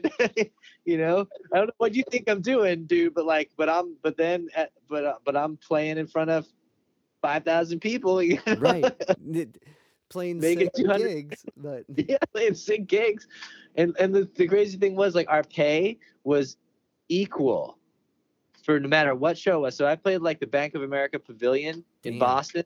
wait get paid like Butler 100 one Yeah, yeah, I get paid. gig was epic Yeah, I think I got paid like two hundred bucks maybe for that one, you know. But I but I play in but I play in Montana with no cut of merch, no Right, cut, right not right. even like just like that was the pay, yeah two hundred bucks. damn I mean, you know what I mean? So you're like, people are like, whoa, did you just make like thousands of dollars tonight? Like, no, I made two hundred dollars Fuck, before tax, right pre-tax, pre-tax, two hundred bucks. But then you pay you play in Montana for like ten people, and they're like, well, you just made two hundred bucks. You know? well cool Fuck. yeah, it's, yeah, it's, Wow. but it's it's crazy, man. Yeah, It's that just- is so crazy because that gig, that gig was like a huge gig, you, and you Yeah. guys shifted from the Butler. John Butler went opened for you guys that gig, Yeah, yeah, yeah. and like Okay, yeah. that was always, that gig always blew my mind because at one point G Love comes on and jams with you guys. I'm like, what the fuck Yeah. is going on here? This is like Yeah. a huge. Like, because I remember a couple gigs before, it was it was a much smaller venue. You know what I mean? Not the in the same town. Yeah. So like, Oh, yeah. that's bonkers and horrifying. It's crazy, dude. Right. We we were playing at Terminal Five one time, yeah, and the, our manager was man started managing this band called the Hornets, I don't remember. I don't And- know them now, but and the so in the Hornets, the like played with us at but a Boston gig, yeah, and then there was another there's another group that played with us. I don't know, maybe it's the guys from John Brown's Body or something in New York Oh, at okay. Terminal New York. And like I remember Chad like kind of telling me, complaining to me, he's like, I had to pay those guys three hundred bucks to like just play the like the whatever five songs we played with them or three. I don't even know how many it was. right. I'm like, God damn it! I mean, like they made one point five times as much as me. Like you, you know, you're like, you, what the hell is going on? Right. like you have that kind of money to pay those freaking horn players? You know what I mean? Like those, those are the discussions. So like, so when I get get like a pay cut, right. 2012, and I'm on the phone, and I'm telling them, I'm like, you're freaking pay, paying your damn band, the Hornets, three hundred dollars to play four, five songs Right. when they would never rehearse with us. They don't even add anything to the band Right. because you you know, you know, like uh, that's the way I talk to them. You know what I mean? Like Yeah. I, I was, I was young and I, and I'm, I, I'm just, I'm kind of an idiot, you know. So like, I would just be like, what the hell, Yeah. you know? yeah, yeah. like you, you, you, now you're gonna cut my pay. You, you couldn't even pay me as much as the freaking Hornets. And and like and, and we'd be we'd be talking, man, and be like the manager and like the accountant for like um for um state radio and like one time I like ah, dude I made more than one time I made like people cry Oh, like shit. you know because Yeah. I was like I was like this makes no freaking sense you know what I mean like yeah. this is ridiculous but like but I'm, I'm like I can't talk to Chad about it you know so like I'm just like it's all bottled up from however Right, long it's been going on and it just and, and explodes just on a- whoever's whoever yeah shoot the you're shooting the messenger right, you right. know and, but it's it's like a it's like a horrible it was like getting to so when that dynamic was playing out Right. he's like you know wh- wh- was the writing on the wall yeah the writing was on the wall because like now chad's having like experiencing these like issues within state radio as a band He's like, right. okay. well i don't need this band because i can i can play with a band that i already have problems with and make 10 times the amount of money Right. why don't i do that why don't i go in and negotiate a nice deal over there and write all the tunes because now you know he writes all the, the tunes Right. because you know he wrote the general and obviously it was it was it just became clear it was him he's the one who was dispatch Right. Well, so much You of know? that. Well, and that's you know one dude dropped out, right, and they're still rolling pretty high, and like uh, you listen to the records and like, um, it's like that. Well, that that could have been a state radio tune, uh, or you know, that's like that's like Totally. a solo tune. You know, you you hear, you hear like the out of the nine songs, you hear uh, uh, uh, the seven that are Chad and the three that are you know, I mean, like yeah and now there's that zero other- that are other people because you know that his that he's better at writing Right. Well, when someone's got all the stuff there and it's time to make a record, what are you to do? Be like, well, give me a couple months. No, you're to go with what's there. You know, that makes sense. And if yeah we're, we're gonna use the people's songs that can't draw any fans? Right, to, to put our foot forward for dispatch or should we use the guy's songs who draws fans? Right, Let's right, think- let me think about this one for a second. This is a hard you know? Right, and I'm sure those guys like resisted it too. Like, but at the end of the day, like, dude, I mean, like, I, I I'm I'm a realist, and I, I know, Yeah. you know that, but but it was it got pretty it got pretty rough in yeah, in our band, and you know, and eventually he's probably like, well, I'm not, I don't want to start an, an I want to get a situation where like I'm in control, so that like, you know it's Chadwick Stokes. Right, like this like state radio was like presented as a band. It he shouldn't have presented it as a band right. if it wasn't supposed to be. So he so he's like all right i'm going to present my own solo project and everyone knows it's me. That's it. Like i'm the boss i'm the man i can kind of do my thing. Yeah. But then, if i want to play in a band i'll play with these jamokes over here instead of these jamokes because like i make way more freaking money with these guys yeah, that, no, that makes that makes sense. But like when you're guy you can't yeah, get mad at it. Right, right, right. But I bet that you know that had to like I don't know. That sounds like a really like tough, toxic kind of situation. Fuck. It was. It was, and you know what? To be honest with you, it kind of like it definitely like severed that you know that relationship right. to, into a place that that's not that I don't know if it's like a recoverable, um, you Yeah. know, situation. Yeah, I don't know if if you'd, if you'd ever see state radio play again because of that. Right, right. Well, it, And it's I, th- I yeah. no, I don't mean to cut you off. What were you gonna say? Oh no, no. I was just gonna say like you know, for me, someone who's out of the like, I'm not a musician for a living right now. You know, like I, I, I think I'm more open, and, and because, you know, I, I do realize where he's coming from. I'm not Right. like I'm not an idiot, like I said. You know, I'm a pretty reasonable person. When, like at the end of the day, I feel like I'm pretty reasonable. But at the time, you know, when you when you're like putting everything into something and you get not much out of it, and you see someone else like taking different steps to like get out of it what they need out of it, it upsets you. I mean, that's just natural, right? Um, so I, I mean, I'd be I'd be open to to moving forward and doing stuff, but I I honestly don't know if he would be. I think that he would probably be. Um, he'd probably resist that because he's he's still in that he's still in the industry. You know, I bet those those I bet it feels so much more fresh to him. You know, like so much more like he's still doing the same thing. Right. You know, like it's, it's like it would it would it would mean it would mean something different to him than it would to me Yeah. like to me it would be more like you're doing one-off kind of thing or doing you know like just kind of putting it out there and like it's not it's not it's not something that I need for money or like my career. It's like kind of just like a, again, it's like the cover band or state radio at this point. It's like the same thing to me. Right. Right. Whereas to him, it would be like, it, you know, it's like it's a move that would be like, okay, this is like his career. Why is why is he doing that? You know what I mean? It's something different. Yeah. No, that makes sense, but it also makes sense with like how he, you know, how successful he's doing with that. So you have to analyze it on that like that tier of a thing, like which is way more like business oriented than it seems. If that makes sense, like Right. Um, totally.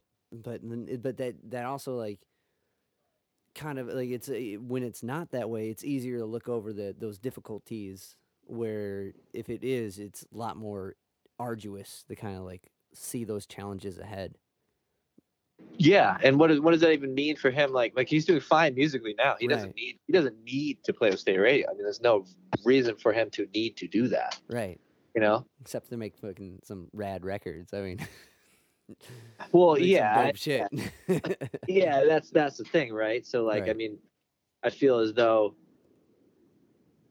the like the the style of drumming that maybe I bring to the table is slightly different than what he's experiencing now, right? right well that i mean that like the floor tom racked up mounted you know what i mean fucking heavy as shit like Right. but it's and it's musically like I also I went back and listened to some of the like I listened to Let It Go before earlier this week to kind of gauge where like when I first met you what you were doing and like that that record also fucking kicks too like um that first tune uh Mansion Humanity like Oh, wow, that's a yeah, yeah.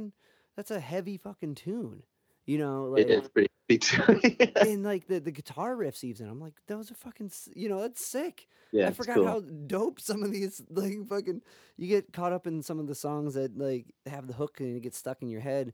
Um, but listening back, I'm like all these uh, little intricacies. And I'm like, fuck, this is heavy. You know what I mean? And like it's a different show. Yeah, it's a little different than than then like the this bad play. right, right. Well, and even like looking at like the people who state radio like ended up touring with and opening for was way more like I, heavier than like who opens for Spatch? I don't know, like another type of jam band. Yeah. Like uh, Right. maybe the coolest one would be like John Butler or something, but like you Mm. guys went on that like you played with Tom Morello and shit and like Right. fucking- Yeah. like uh, on a brighter note, how dope Yeah. was Tom Morello kicking it with your family? Oh yeah. Let's talk about that. Let's talk about that the other day. Yeah. So like My friend Mark. what exactly happened? Not that like deteriorate. I'll put a pin in this to come back to it. But like how did it go from like hitting the road with like Tom Morello? It was crazy, dude. The reason, the way that we got that gig was apparently he called up our manager out of the blue because he saw he was watching this station um, that like you'd vote for a song. They'd have like three bands or something. You could vote for a song, and then whatever got the most votes would be played. This is what he described to us. And Huh. the state radio Gang of Thieves Right. kind of came on and he listened to it and he was like, ah, can I dig this jam? And he said he would like walk his dog to the song Sick. and and he so when he started wanting to do the um he looked at the band and saw that the band was into you know like charitable stuff he wanted what he wanted to do was he did the wanted to do the justice tour right where he Right. did a, a um charity project one day and then the show another day like two days right. um, which is kind of the format and where we kind of got where calling all crows format came from Right. was like doing the service project but we'd Oh. have to do it the same day because it's so expensive to like you know be on the road and be idle for a day Right. So- right. so we would do it like the same day um, as the um, show Right. but that's okay. kind of where it was born out of and he called our manager and he, he's like hey this is tom Morello and the guy's like yeah, yeah okay who is this like who's are you messing he's like mark are you messing with me or like he's like saying people's name like other managers are you messing with me he's like no this is tom Morello and he's like, okay, I guess so. What do you want, Tom Morello? And Tom Morello's like, I want, I'm starting doing this tour. I want you guys to do it. And there was like seven shows. And I think we ended up doing three of them. Damn. Um, one of them was the Boston show. One of them was New Orleans, maybe. okay. Is that right? I think um, that's I think. in L.A. Okay. I think it was New Orleans, uh, right? Yeah, because we saw a New Orleans Hornets game. Okay. Well, that makes Uh, sense. Morello bought all of us tickets to the game. Sick. We went to um we went to dinner. Dude this is crazy. We went to dinner in, in new orleans and and the owner of the restaurant came over he goes we want to um we want to just tell you like that your meal is free tonight. Woo! and i was like i was like damn dude i'm like a rock star now. Like, like that shit never happens you know? Yeah. Um, wow. It was crazy. Um but we we gave him like a t- you know we gave him a t- like we probably pay like you know it's like put in like 40 bucks or something just to be like cool you know to give Right, like right. each 40 bucks to, to give them like the essentially you don't want to like be like yeah thanks we're not we're gonna eat all your food and leave you with nothing Right. but- Especially the servers. That's how they're getting paid. So at least you know, that's badass. yeah yeah yeah so give them like you give them you know he was cool like that where he was like he's like all right you know it's free but we gotta pay you know what i mean like he knew he's not like Right. Not like it's just like a Aware of it. That's. yeah, yeah, he's not completely self-centered and awful. Um, but yeah, he's he was, he was super cool. He was a super nice guy, and um, we so we played in I think Berklee um, theater. Yeah. Boston, where the where the Berklee kids um play, and then afterwards, he was I was like walking out, and he was there, and he like told he's like it's like you're it's like you're you're Mike's mom, whatever. He's like you've raised a fine drummer, and my mom was like I was like she's like so psyched that he said that. off for the years of the band practice. yeah, yeah, pretty much, pretty much, man.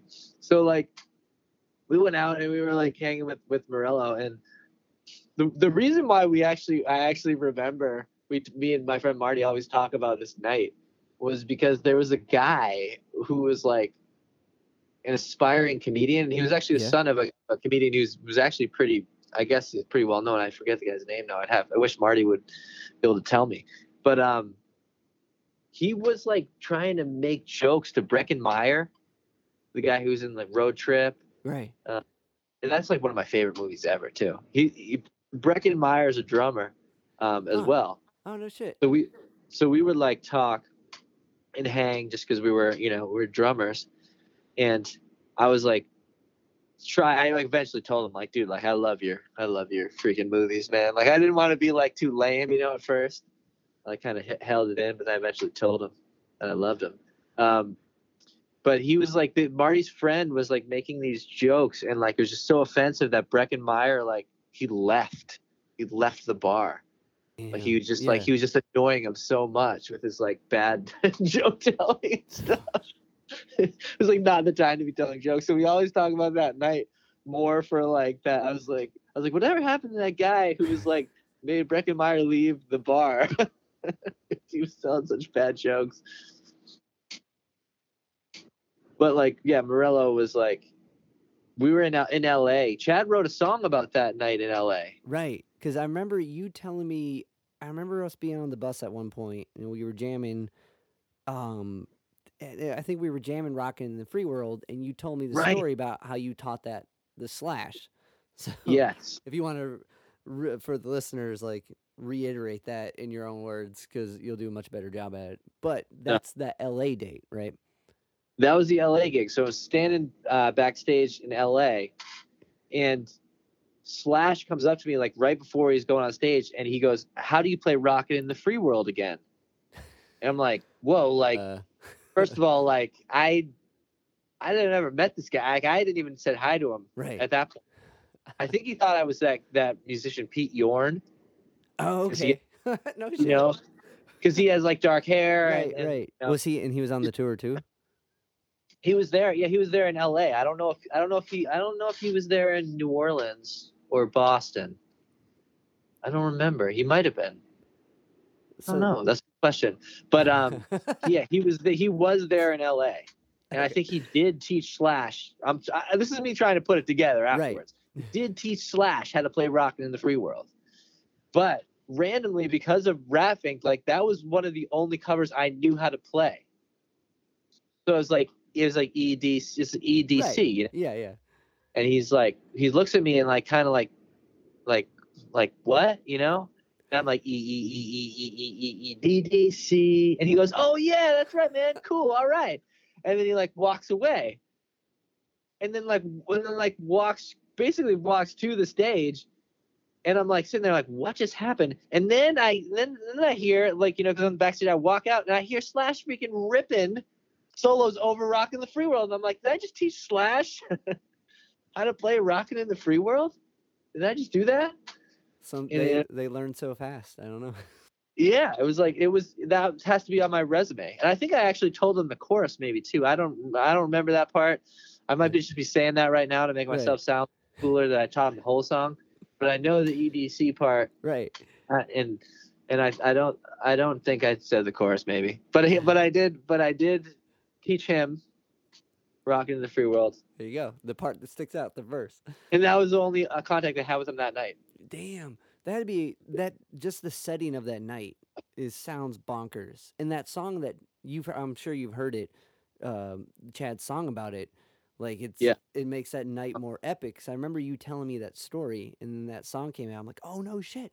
I remember hearing this and this is like uh, it, it actually did happen. This is so cool. like this Yeah. So, so another funny thing was Cantrell, Jerry Cantrell. Right. Alice in So he was playing a tune backstage. He was rehearsing, teaching this other guy the guitar. This guy, uh, maybe this guy Dave something was playing guitar for him. Anyway, he was, and so Chad was humming humming along this harmony. Right. And I think it was that song. It's like you were always so far away. Yeah. Um, is it is that Nutshell or something? Uh, I think so. I know that pain. Uh, whatever it was, he was singing it, and Chad was doing this crazy cool harmony like Chad does, like under his breath, but like you know, Cantrell like catches like Cantrell's like amazing musical ears, like hones in on this harmony. Right. He's like, he stops playing. Goes, "Who's doing that harmony?" Uh, And Chad uh. like Chad like kind of like wait like raises his hand like he's in like third grade, you know. and and uh, he's like, "You." He's like, "Come over here." Just do like do that harmony, you know, just, just try that harmony. Maybe you can sing on stage. And Chad points to me, and goes, Mad Dog was doing the harp, was singing too, and I'm like, Oh, ah, no, no, that wasn't really. He's like, yeah, you were Mad Dog. Come on, like he's. I'm like, I don't know. I was already kind of so I was already kind of sitting closer to Cantrell, and Chad comes over and sits next to me on the other side, right? Right. And I'm like, this is not good. this is not good for us. It's not good for us because I wasn't singing. First of all, right. picking harmonies out of my butt is not my is not my forte. Harmonies are hard. Yeah, yeah. Especially what Chad was doing, dude. It was like it was just it was crazy. I I I, don't even know like you know like first, thirds, fifths. Like he was Right. probably doing second because like Alice in Chains did a lot of seconds. He told me or fourths or whatever the hell they did. I don't even Okay. know. But he was doing something that was awesome and it sounded really cool. And he started playing it and Chad started doing it and I was trying to like pretend like I was singing, but I wasn't. And it just was like it just didn't happen. Damn.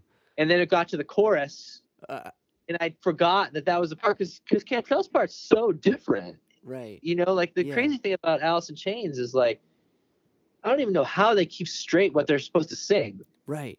Right. because like my my voice ends up when I try to sing along with them sometimes it kind of goes in the middle of what they're doing because what they're doing is so different. Yeah, it's like this weird, like, weird wall of like, if it's a fourth or a second, that makes sense, right? Like, a fourth is kind of like this, like, penetrable, like it's not major, it's not minor, just fulfills that thing, and you layer that. But Okay. a second, right? Second's pretty dissonant. Like a second's like a really small interval, but that could be a two. I've never really picked it apart. I'd have to really like. I kind of with harmonies like once in my brain when I hear three or or, or more or one's doubled or something, I lose what I'm listening to. I have to really like play it to be like, oh, there's the fourth, there's the second, like on a Yeah. piano or something. Like so when I listen to like even like with the state radio records at one point when the, you guys would layer up, like I guess to kind of circle back when Adeline was recorded, there's so many harmonies on that.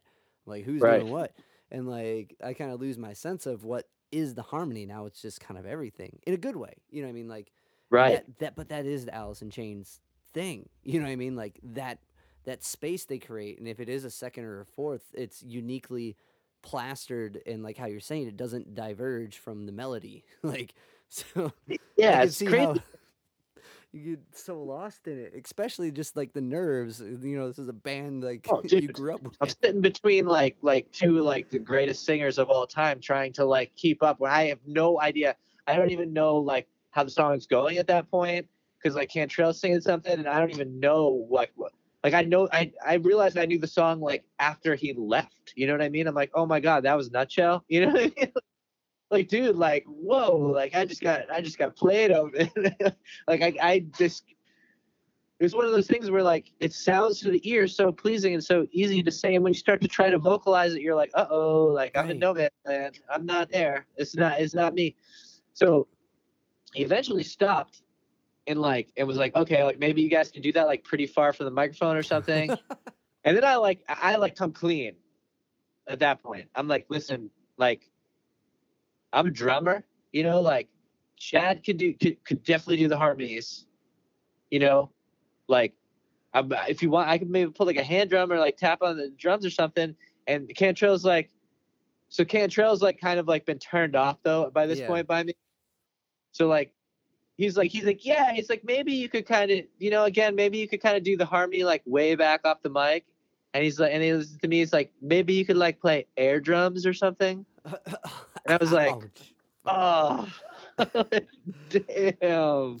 Like that hurt- that hurts. Yeah. oh, shit.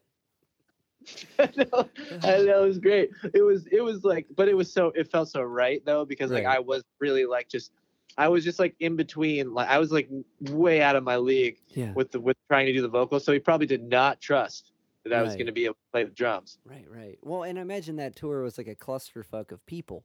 You know what I mean? Like, Oh, there's yeah. some big names, and and whoever Tom's bringing on, there's probably all these people they don't know, and like, but like to be in that room and be all those legends and shit, Yeah. that had to be fucking sick, and like, Yes, yeah, damn, it was crazy. Yeah, and the Cantrell later actually was um I asked him because I, I was again I, I found myself a moment with him alone and I wanted to redeem myself. right, to like just have a normal conversation with the guy Yeah. after I I screwed things up for Chad.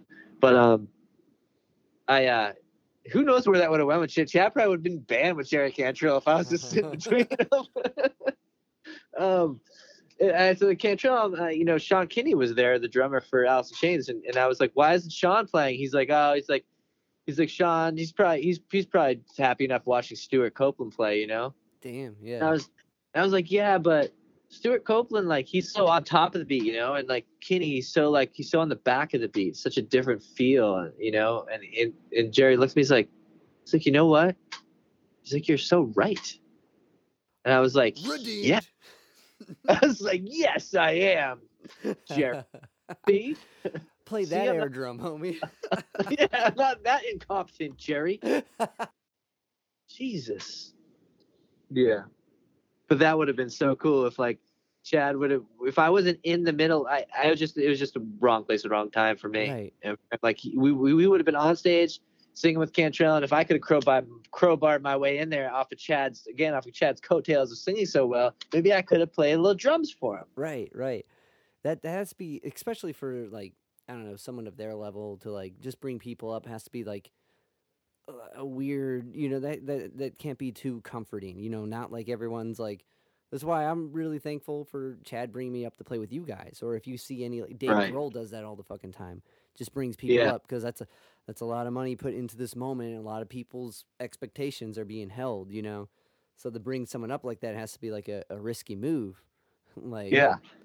so that, that makes sense why he might have been a little apprehensive about it. Um, Of course. Like he made the right decision, but he but I was in the middle of it. You know what I mean? Like it was just like I was in the wrong place at the wrong time. Like Chad is would have made that song so much better if he was do if he did the harmony that he was humming right. below Cantrell from the other side. Yeah. But like because I was already sitting near Cantrell and he sat on the other side and, and I actually like tried to switch with him and he's like he's like no no it's cool man like because Chad's like super cool and like nice Right. about stuff like that Right. like he he he's like he doesn't he doesn't want to come across like like he's you know arrogant like that because I don't think I really don't think he is yeah. he's like he's like well you know Jerry's your hero too you know too you know like you, you I want to give you this shot and I'm like and it was just like dude like I it's gonna screw this out like I don't I'll try but like yeah, no, it was I screwed it up, man. but I still an epic, epic thing that happened, man. It's so fucking awesome. Oh yeah, it's Even great though it didn't take yeah. off, it's still fucking sick.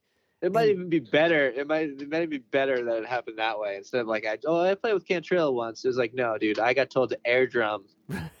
right. But- But then redeemed it. And was it who got locked out? Didn't uh uh, uh uh, the drummer um A rage. Rage, that's right. Um he so that actually happened. He actually got locked out of the gig. It wasn't just like yeah, it wouldn't let him in. shit. You didn't have like I remember Tom being like like oh so Brad Wilk they're not like Brad Wilk in you know like they're not like Brad Wilk in. He's like you know I gotta fix the situation and and but like they, he couldn't so he'd already left. Fuck. He was like, All right, well, I'll just dip. Tom's got it. What the fuck? Yeah.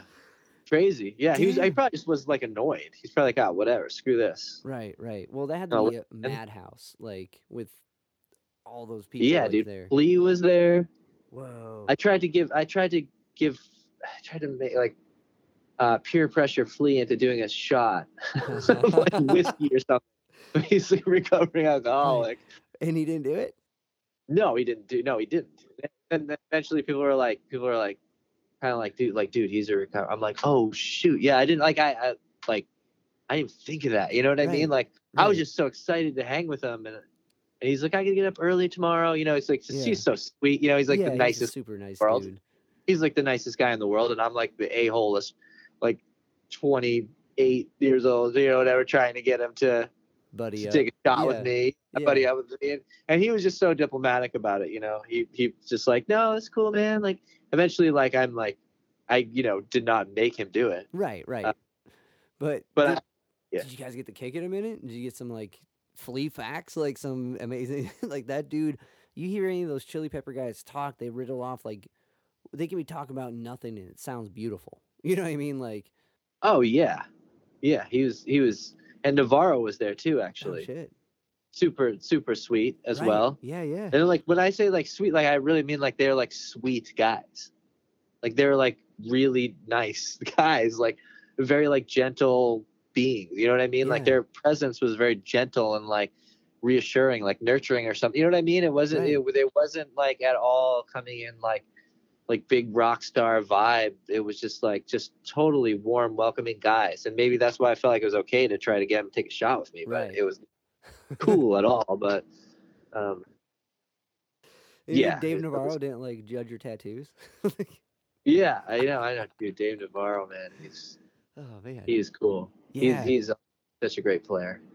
was it um what a bonkers ass night but that's like but that song like that I- think that out of that whole record uh, last one or whatever chad came out with that's like the fucking that's the jam on it Oh, it's a great song. Yeah, it's a great song.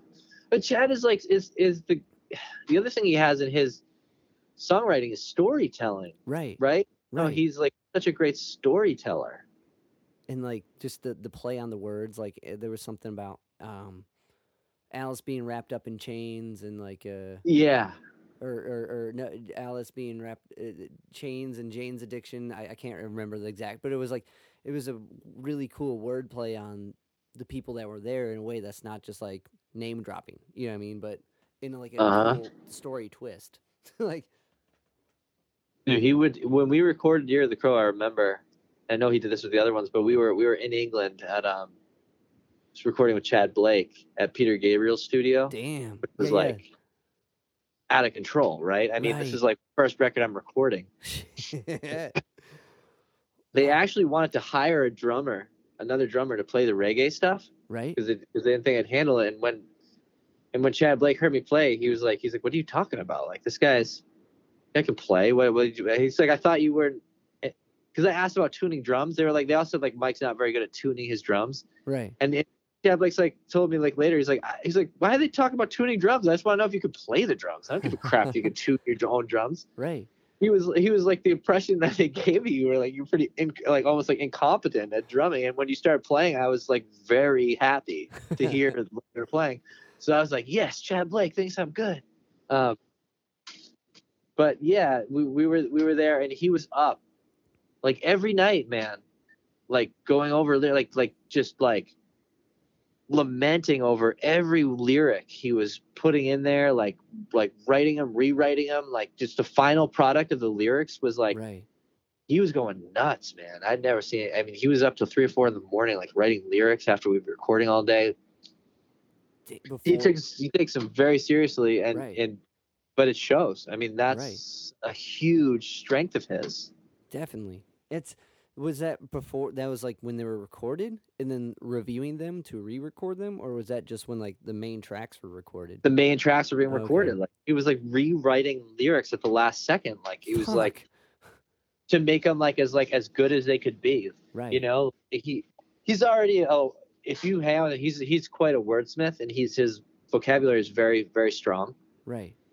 But he was like he was like really really like lamenting over like every single word that was written and like what story he wanted to tell like what he like how the wordplay stuff and some of the stuff came up came out significantly different than the way we were playing Yeah. with the work he had in there what any song in particular that really like shifted from pre-recording to post? uh, felt good about. Man. I mean, Yeah. CIA he added some things in there. Um, I don't know. It's hard. It's hard to. It's hard to remember, like which one's which. But like, it's so that was so long ago. I can't. I, I, I'm, I have like one in my brain. I can't. I can't even figure out which one it is at this point. But he was like, I remember coming into his room at one point, like walking by Yeah. three in the morning because I was still awake, and I'm like, dude, you're still awake. Yeah. He's got his notebook and everything's crossed out. Oh, I'm fuck. like, what are you doing now? He's like, I'm. He's like, I'm rewriting the lyrics. Like rewriting the lyrics. We've been touring on these songs for months. You're rewriting the lyrics now? You're recording it tomorrow at 9 a.m. Rewriting the rewriting the lyrics. Think they can be better. Damn. That's amazing. You know, Yeah, but Yeah, that, that work that- ethic. it's amazing. Yeah. I, I imagine like something like Wicker Plain. That was on that one, right? There's a lot. That's a story. Yeah, yeah, probably. Yeah, that one changed a lot though from the beginning. Yeah. That's because that, that that even in that one, like everything fits and it fits in like the most like Chad way and like hits and it's in the pocket. But I can't imagine it started like that. No. Dude, every single word, every single word. I'm sure you know. It's like it's, it's it was planned out. It's just um, Was it like masterful. was it like that with the following few records, or did you notice like they came more ready or something? I don't think so. I just Yeah. we we recorded them in Boston though, so I didn't um Oh, so you weren't I seeing? didn't see him yeah. at three in the morning doing it, but I'm I'm positive he did it. Damn. You know? That's cool. That's pretty cool. You know, because because a lot of times like he's taking the track and like you don't even get to the to hear the lyrics till you know Post. Yeah. yeah like I'm not I'm not like trying you know, I don't know yeah he he would do some of them he would do on his own It's because the vocals you do last Right. Yeah, and you necessarily don't have to be there for that. Once your tracks are down, you know, watching someone try to get, nail a harmony for a couple hours Yeah. is as exciting as not. You know what I mean? Like, actually when when Chad was so we with Chad Blake, dude, we recorded in Gabriel's studio for all the like all the instruments, and then we ended up going to record in um up where Chad Blake had a spot for like the vocals, right. and I was there maybe the first or second day, and he had this like this this, this like uh, bench press, and I was doing it, and I somehow like like was putting it back down and like missed like the thing, Ah, and like the weight slid off on one side and like slammed on the ground. This is like it was like it was like a little loft I was in yeah. and and the other side had the weight on it. So like it like that went down to the ground and the side with the weight with the weight not on it went went flying out of my hand and almost cranked like one of his like amps and guitars. Oh, shit. and i was like holy shit. Yeah. Holy shit. Why is and, he, this and he's like he's like what was that? What was that? What was that? Like I was like they're down recording and i'm like yeah maybe i shouldn't like be here like the whole time they're recording vocals. He'll go wait outside. Maybe I won't. Maybe I'll just kind of pop in, you know. But because we were in we were in England, so I I didn't fly home. But right, right. dude, I just meant- I mean that could have been That could have been bad. catastrophic. You know, like I could have. More than some drum cases. Yeah, yeah. I, th- I think he had this like Danelectro guitar. That I guess Oh, was this really cheap. old. Yeah, Yeah, and they were really cheap at the time, right. So and they're hard to find now, and they're yeah. super expensive. And he's like, "This is like my favorite guitar." sure it like- is. it's next to the twenty pound weight. Yeah, my my dad like who doesn't even play guitar was like, "I had one of those." yeah, I think they were like a Sears Sears like type catalog thing, uh, like a there because the bodies were like plastic. And yeah, he's like he's like they were basically like the gig maker, you know, like he like the Right. cheapy little things that you. And Chad was telling us his favorite guitar. And it was like it's like the best, dude. That that like barbell, that bar came like within millimeters from smashing that thing. oh, fuck. I was like, oh my god, could you imagine that? If I smashed Chad Blake's Horrible. Yeah, that was like that was that was, but everything was cool. Everything was cool. Wow. Yeah, and it wasn't. That's but it- another story that should be in perspectives too, man. What did I fuck? not? Did I not put that in there? No, I don't think that was in there. You know, I think I think some of the stuff I'm telling you right now is like maybe like ten years like later, like I'm not in the industry anymore, and like I don't, I'm not worried that I like oh, if okay. Chad yeah, found out right, right, that like right. I almost broke his Danelectro. At that point, I'd probably like I'm not gonna tell Chad like I broke I almost broke his Dan. I want to record with him again. You know? Right, right. Fair enough. No, that makes a good point. That makes a good point. You never know where things go, and so much of this stuff, you know, is especially in the heat of it, like, and like I don't know, but um, Yeah, Fuck, totally, totally. fuck, damn, that's bonkers.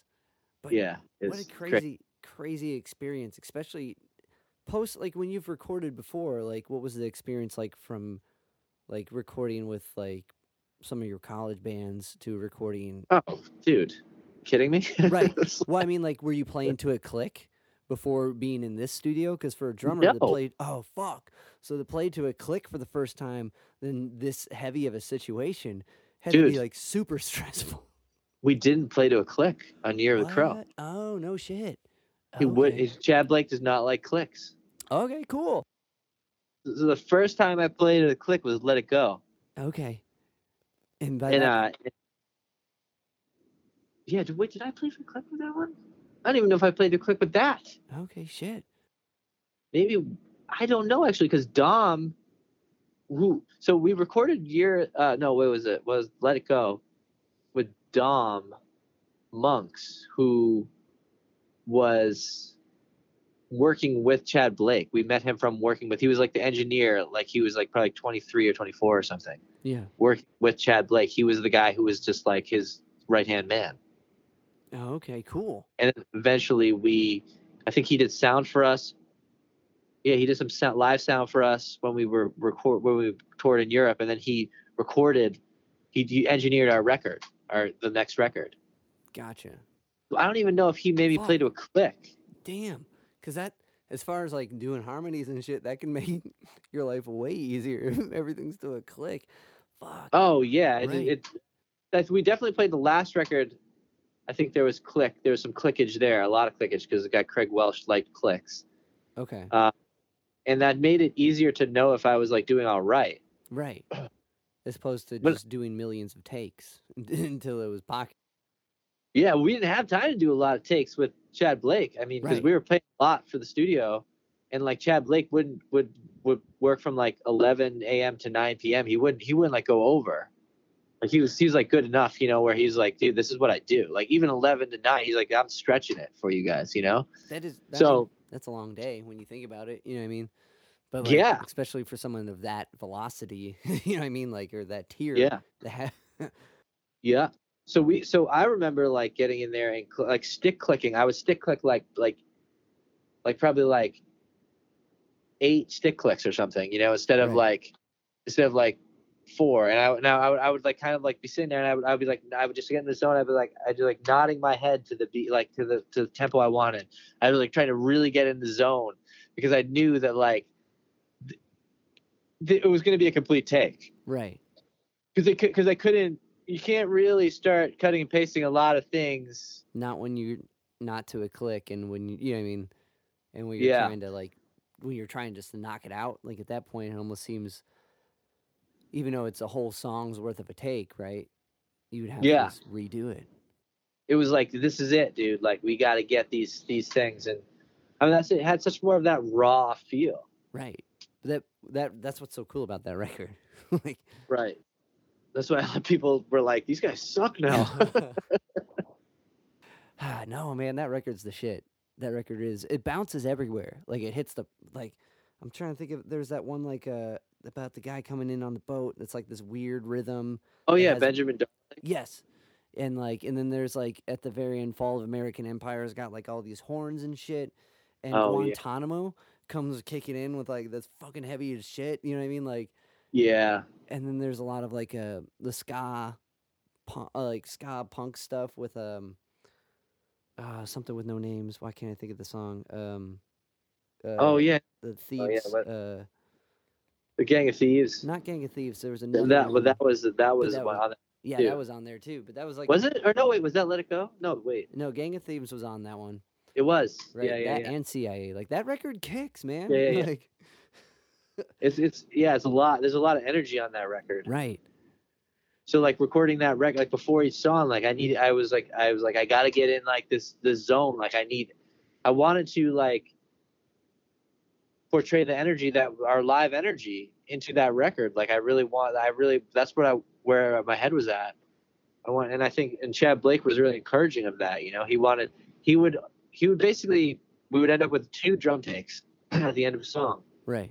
he would say this song, this drum take, is kind of like you know straight down the middle, like the fastball kind of thing, and this drum take is dangerous. This is the dangerous take. You know what I mean? Like it, Right. it's kind of like it's almost like falling off the rails, but it's not. And like it was interesting to see which ones he was like he would recommend to take the dangerous take over the you know the safer take, and which or which ones Chad would choose Right. you know to take the dangerous take over the the safer take. Did was there like a did you notice like a weird pattern with it? Was it like more of the upbeat songs or in the danger zone per se or like mm-hmm. Mhm. I think they I think all of them had some in the danger zone, Dave. Let's be honest, dude. You know, it's always going to be one take that's at, that's a little that's a little bit dangerous. when you got me, you tell me to record a song four times, take four or five takes. You know, there's going to be Right. one one of them that's going to be, you know, pushing the pushing the limits. Right. Well, that's kind of it's kind of like that. uh, Was it that um, uh, acceptance of like going through the stages of grief, the stages of is this the take? This one's gonna be good. This one, I, I, I don't know. You, you know what I mean? Like there's like stages of takes that line up with that. But wow, what a Yeah. what a bonkers first like studio like real deal experience to go from like home recording or small to like this boom drum case loaded fucking real deal. Yeah, and he liked to he liked to try to get the the other the guitars and the bass takes from that were with the live take. Ah, Okay, so you'd go and demo it, then roll Yeah. in. Okay.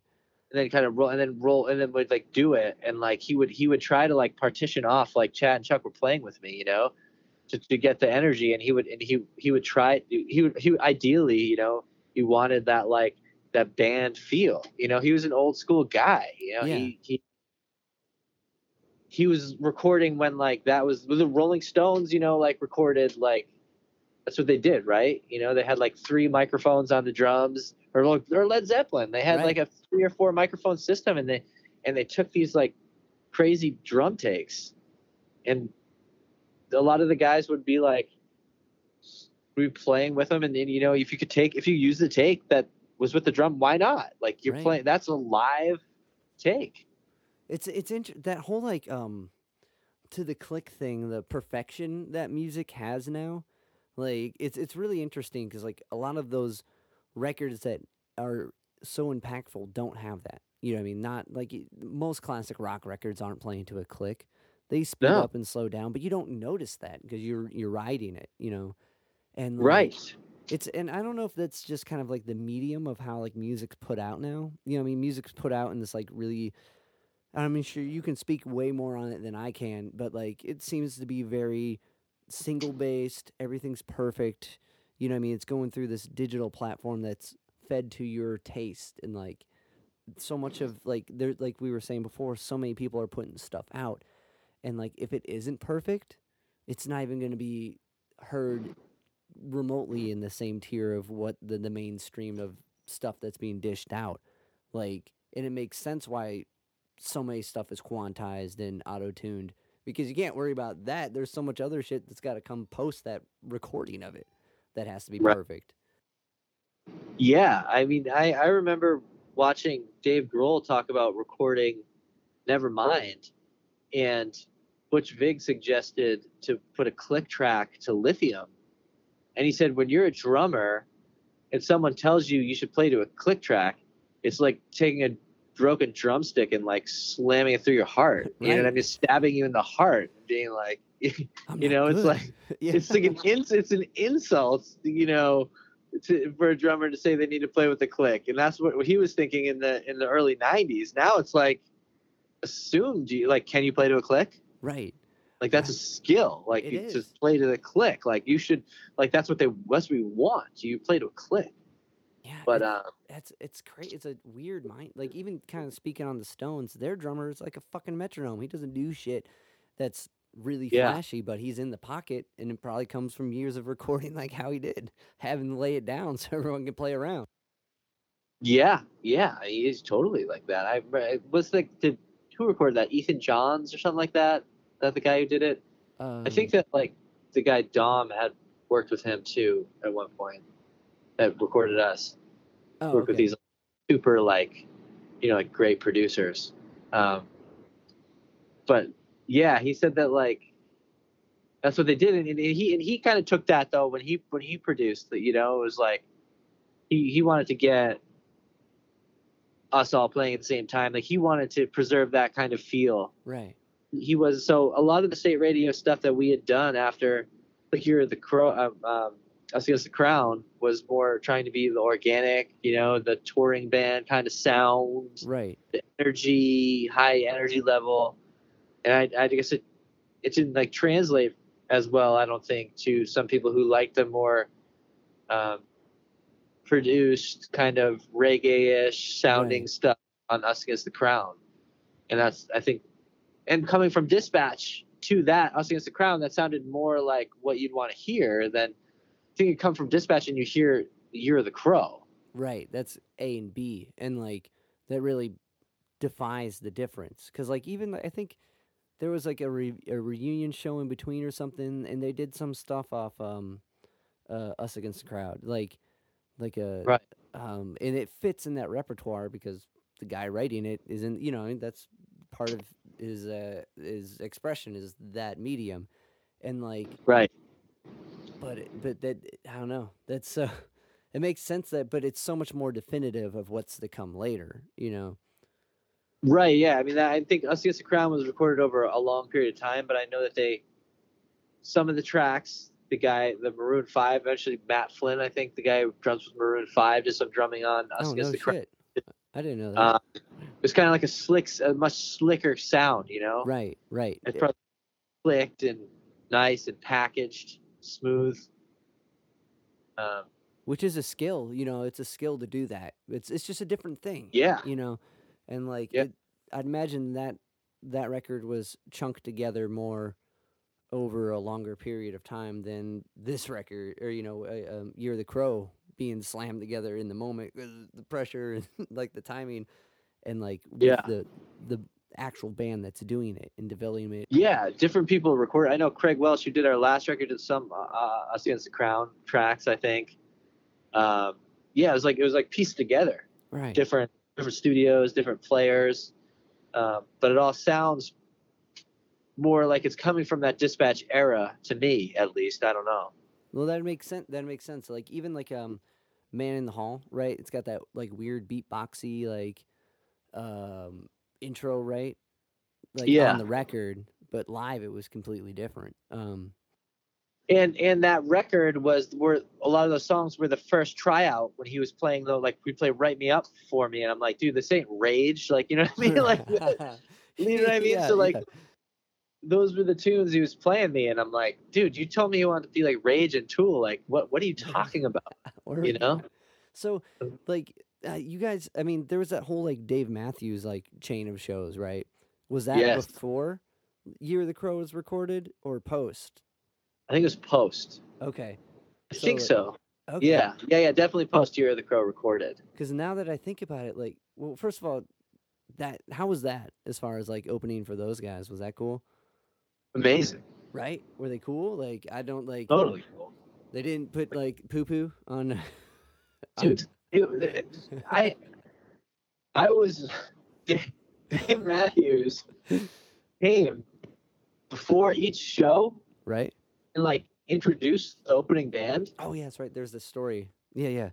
which like who does that? Like if, if I was him, I would would be nowhere near the stage at 4:45 or whatever the hell you know what I mean, or Right, six right. o'clock or whatever. I don't know, it was 4:45, but um, you know, like 6:45 or whenever it was before like the opening band goes on to like play for like six songs to like you know one tenth of the venue, you know Right. he'd go out there and he'd he'd, he'd spend time with us, talk to us, and um, for a couple minutes, and then go introduce us. And I'm like, Sick. super super friendly, you know, Yeah. and and he's just like just joking around with us, like you know how he was on like SNL or like you know the late night shows, and he seems kind of quirky and kind of funny. Right. that's exactly how he is. Like he's he's like, yeah, like he was talking about like something like like like having Sybil like she said something about like if if we like if we're not on time, she like sticks her her boot up our ass or something. He's like, oh, how do I get a boot? How do I get that boot up my ass or something? You know, like he just like like he just said something like that. And I'm like, he's just like a who's just like like a shoot the shit kind of guy, you know? Right. Um, I remember he was talking about how he had like a throat lozenge in. and He said like, "You know, I'm sucking on this lozenge." He's like, "Isn't that a weird word like suck or something like that?" And he's like, "Sounds funny." And then he's like, "Okay, here's a band that doesn't suck." Like that was how he like, got out of it when he was introducing us. I remember like walking on stage and being like, "Dude, you nailed it!" And he was like, Smooth. "He's like." He's like, yeah, right. He's like, he's like, dude, I barely got out of that one.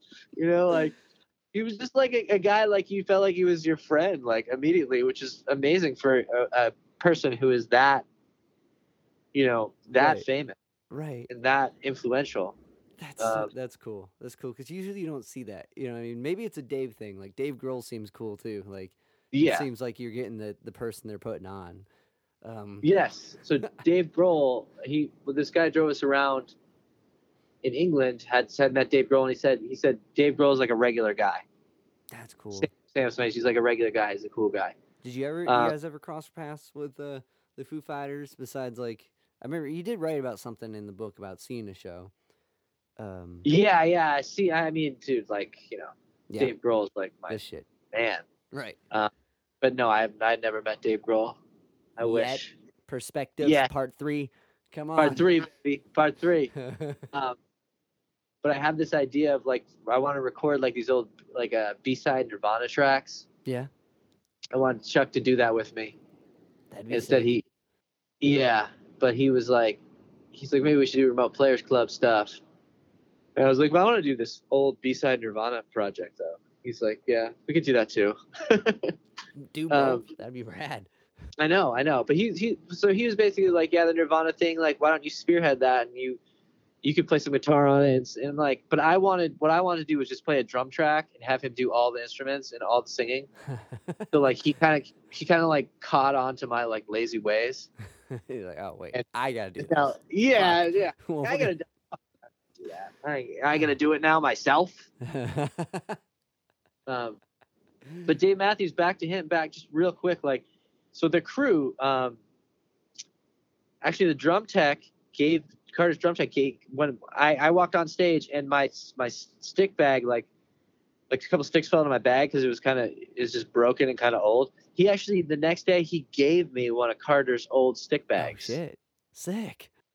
just like which was which was like much better than my one that I had, you know, even though it was old and and he's like he's just this is this we're just gonna toss this anyway, you know, like this is an Yeah. old thing. He just gave it to me, and I was and I'm like I was talking to other people on the crew and, and he's like they had like you know they had catering and all amazing Right. stuff like B would, and and one of the guys saying like the guy who's been on this crew like the least amount of time is like ten or fifteen years.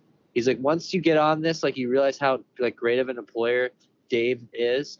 Like no one leaves this gig Damn. because he so nice and he's and he treats everyone so well and he gives everyone you know you know like he respects everybody and I'm, and I'm like dude you never hear that when you get into like into like the like the the bowels of you know like Right. an operation you know what i mean like but everyone that i talked to there only had good things to say That's amazing.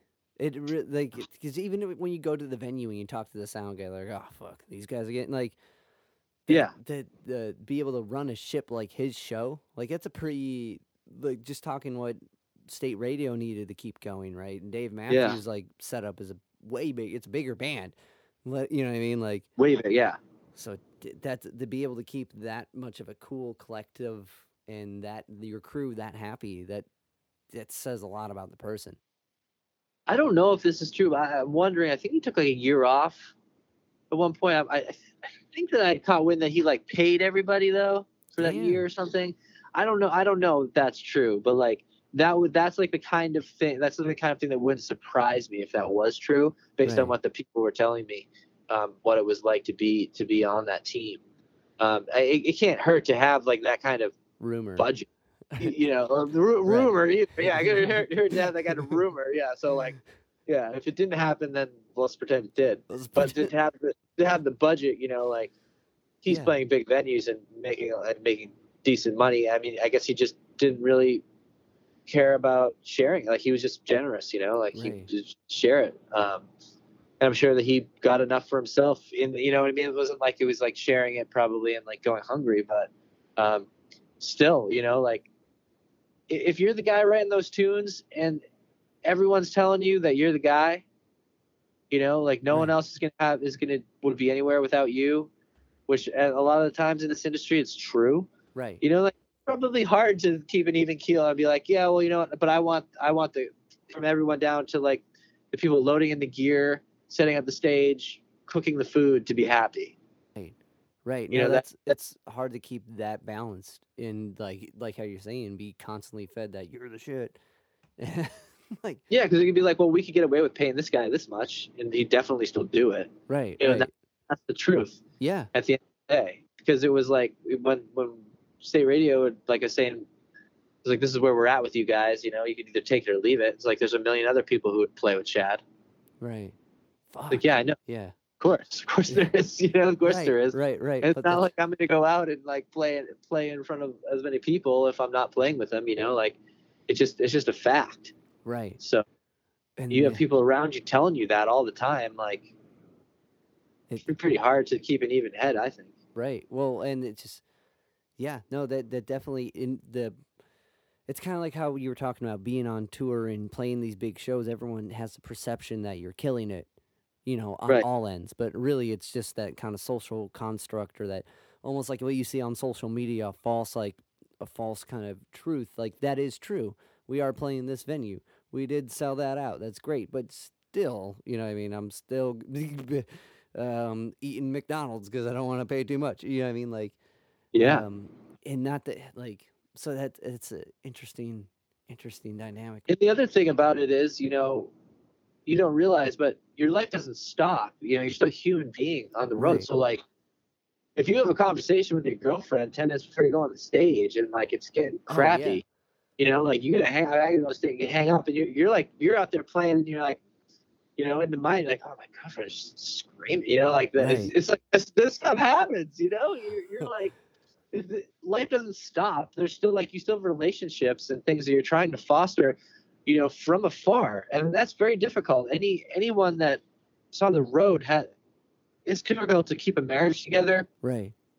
Those guys on the road, like their kids are, you know, you're missing your kids' recitals, you know, when you're playing, you're missing birthdays, you you know, Yeah. Uh, still have like this, all the things that you take for granted that you are not working when people are working, and you're but you're working when people are not working. So Right. when when they're being entertained and, and in the most like free form of their life, they're seeing you doing Hustle. something. They're they're assuming that like, oh, you're like this is great. Like you just get to live like in this world of like free time and like entertainment and pleasure and like and and make a ton of money and like you haven't made Right. And it's like, well, there's a lot. I mean, a lot of these musicians they get divorced. You know, like it's not. It's difficult to keep keep a marriage together. Like keep your kids happy. Uh, it's it's it's it's tough, man. It's a, not an easy job. No, and it well, it it those other joys are now you know what you would have normal joys enjoy like that's that's put in a different a different spot. You know what I mean? Like uh, you can't really. I don't know. Like, do you think you'd be able to pull off family life now, living that type of thing? Dude, I can barely. I like. I, it's tax season right now. I'm working Saturdays, and that's and that's tough yeah. on my wife to like. She works all week, and then she has to watch the kids all you know the whole day. Right. And they're like, you know, they're they're madmen right now. Three and five, we're in a Right. pandemic. Right. We're, we're like going out and like taking them all these different places. You know, you just it's just, and I'm just at the office. You know, I feel like I'm on I'm like on vacation at the office. You know, doing work. so it's uh Right. Well, yeah. I, look at that. I can't being gone for weeks at a time. Right. Damn. Yeah. No. So that that would so in with what you have going now, it would have been like near very difficult. like Yeah, if I came back like- with yeah, yeah. millions, if I came back with millions of dollars, I think that might solve a couple issues. sure. You know, but right. if, I, if I came back with with twenty grand a year, it would be, it wouldn't be good. right. What's the, what's the gig you got going now? I didn't. We didn't uh, address that later. Oh, I do I do like financial advising. Oh, okay. uh, That's right, Cool. And uh, taxes, accounting stuff. nice. uh, Because like in the book, you got the whole like uh, um um the ti like the Zen philosophy of like uh investments, and I'm like, damn, you should write a book on this because this. Uh, yeah, yeah, the trading, the the trading, the day Right. trading. Yeah. Yeah. Like. Yeah. That's what a lot of it is too. It's like going through like you know what people, the risk tolerance is, and what their goals are, and what they're willing to kind of, you know, how long of time horizon they have, what what they're willing to risk percentage wise, and then kind of trying to give them ideas and you know based on someone who's in the industry every day, this is what's available to you based in this, based on what I'm hearing. Do any of these sound good to you? So you know, giving someone just a, like kind of a, a broader palette, and then being able to manage the the emotion of it all. Right. That, yeah, that's a, it- it's someone's money, and you're putting it in someone. You're putting in a thing. It's like putting the bill together. Like this is a local band. They might draw enough to fill the show. They might not. It's like kind of Exactly. Yeah, a little bit. A, this is a riskier. This is a riskier play right here. right. You know, the- but this is going to cost you more money, or, or it's going to cost you time. Like in order to get this return, you gotta, you gotta, you know, you can't get your money for a couple of years or something, um, unless you want to risk it. it. It's you know, it's the whole going through the landscape and getting to know people and what their hopes are and what their expenses are and um, you know what, what well if you do this we could we could help you with taxes you know this would help you in your tax situation i do tax returns life insurance Damn. stuff like that you know as Yeah, yeah. a small business guy you got to know kind of how it all fits together or, or you're you know there's a lot of competition Right. Damn. so you, you got to kind of know a, a little bit of everything i feel like Yeah. But that that but um kind of goes in with the the whole music thing. Yeah, I gotta learn the the whole ropes of that too. So you're coming, and it yeah yeah, it's it's a similar field in a way of like having to learn all this shit to do the two percent, right? They go back to the full service thing of maybe two percent of the time you're gonna double up what you put in, like. yeah But yeah it's uh I don't know financially if that makes sense, but musically, it does. It all, it all fits together, you know. It's like and and and you, with with with different people too. You need to relate it to them. Like you can't just give them a financial term or or this is you know a percentage or you know some people are like okay well in your life like this is what you're looking to do. So like if you took this path, this is how I see like you know the analogy being to make it make sense to you right. and right. I think that's like kind of like the role of what, what I try to do is is is relate to the person and and give them guidance for them to ultimately ultimately make the decision that they want to make. Right. as opposed to a manage like a wealth manager that just says give me the money I'll make you money. You know you I don't want you to have input. Where my structure is more of like you know I, I'm the guy you, you you you always call me you can always text me you can you know you can come to me. I want to get to know you and kind of help you guide yourself. So you're more of an active participant in the process. Right. Uh, got Show you tailor the to the way person. supposed to just take over. Right, right. I mean, some people don't, are like, yeah, I- dude, I don't, I don't want to be involved in that. You know, it's too. Some people, you know, it's the right fit for them. Right. That's kind of how I structured my the, the finance stuff and accounting stuff. Um, my dad's a, an accountant. He's been an accountant for years, and he had like the tax practice going, and bookkeeping and consulting, and uh, a, little wanted to get more into the financial advising stuff. And I was kind of day trading on the road, and it was a natural progression for me to kind of take that, kind of take the reins of that, building that division of the company right. so then I, I've kind of built that now um, to to where I'm working with, you know, more more clients, and I'm I'm still doing I'm learning more about as I'm doing that, I'm learning more about taxes, and I've, I've, I've done tax returns for a long time now, and uh, you start to build like different skills, you know. Right. Right. Well, to be that's a whole other field, right? And like a lot of that is learning the bureaucracy, the bureaucracy of like how those, like how how those systems work, and being able Right. to move everything in the right way, and like, like how you said, help out what the person's actual goal is, knowing the map to it. That's uh, that's pretty badass, man. That's pretty. yeah i mean that's that's like that's like the structure of the of of this particular company right and i've worked at bigger companies where it's just like we just do this and we just have like the big name and this is what we do right. um that's going back to the, the DIY, the punk rock route. yeah yeah it's punk rock rock except i just actually switched over to using charles schwab as the as the brokerage account um, where i hold most of the assets so so people who now are in it i was with a broker dealer before and it was like you know it was pershing and i'd have to make all the trades for him and all that stuff. Now it's more of a personalized kind of thing where like you can kind of go in and, and you get the app on your phone and you kind of use the schwab platform but you have access to the, to different technology that's like unique to my firm. Um, so trying to like get like a hybrid going you know where people like can have access to all the tools that they'd want if they did go with the brand name right Right. but you still have you know the punk rock end of it where it's like the person's you know like trying to go like really paying attention to what you exactly Or the DIY, you know, like Yeah. it's like what exactly do you like I, I get that you know you you want to make money, but like what's the end goal? Like it's not it's not it's not like tangible like yeah, you want to make money, but if you're spending way more money than you're making, like you're not going to be in any good spot, right? Right. Right. You gotta be So- realistic about it.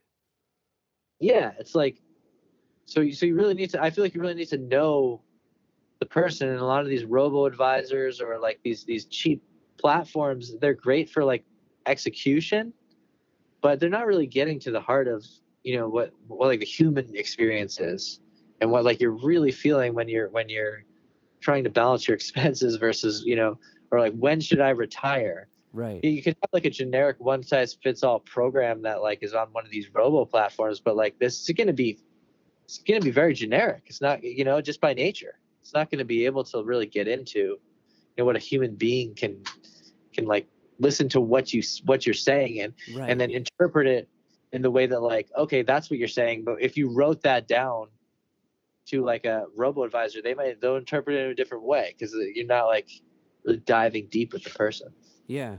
Well, no, that makes it's uh, like like uh, looking at some of the robo like the kind of like apps like what like like Robinhood and Yeah, I'm- yeah, and then those are right, and those are great. More to- investing or in stocks. yeah, but like stuff. Schwab, Schwab is, has Robinhood totally upset the the um the landscape, right? And right with and the you could- GameStop.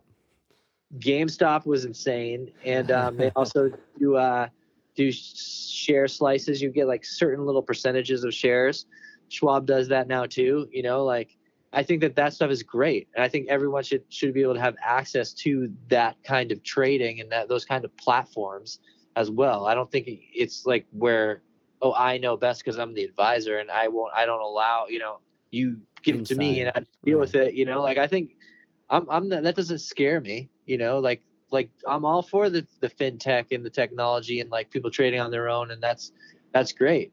But like if you if you want some like a human being who's in you know the industry to talk to you about your goals and like your fears and your emotions you know, like you're saying, I've read about like the trading, like the emotions of trading and like the emotions around money and like, and actually come up with a concrete retirement plan or, or a plan to, to achieve that goal as well as like what kind of insurance should I get or like right. how would this affect me with taxes or I could you know like maybe I could save you some money doing your taxes too.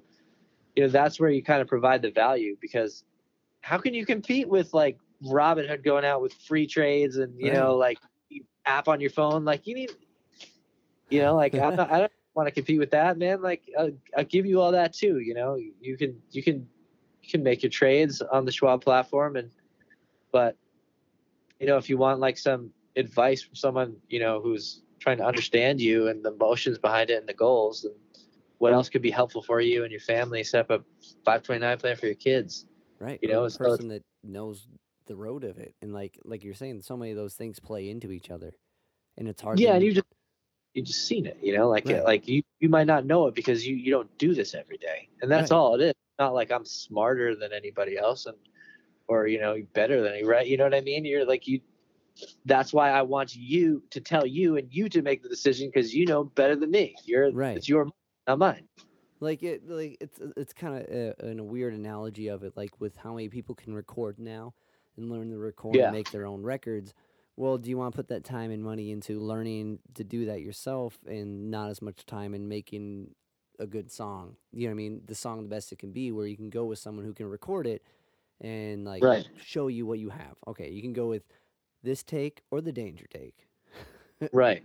And also be like, how do you want it to sound? I want to help you make it sound like you want it to sound. It's not right. going to be like, I recorded the song, maybe I'd want it to be mixed and mastered like this, but like, I'm not the one, it's not my song at the end of the day, right? Right.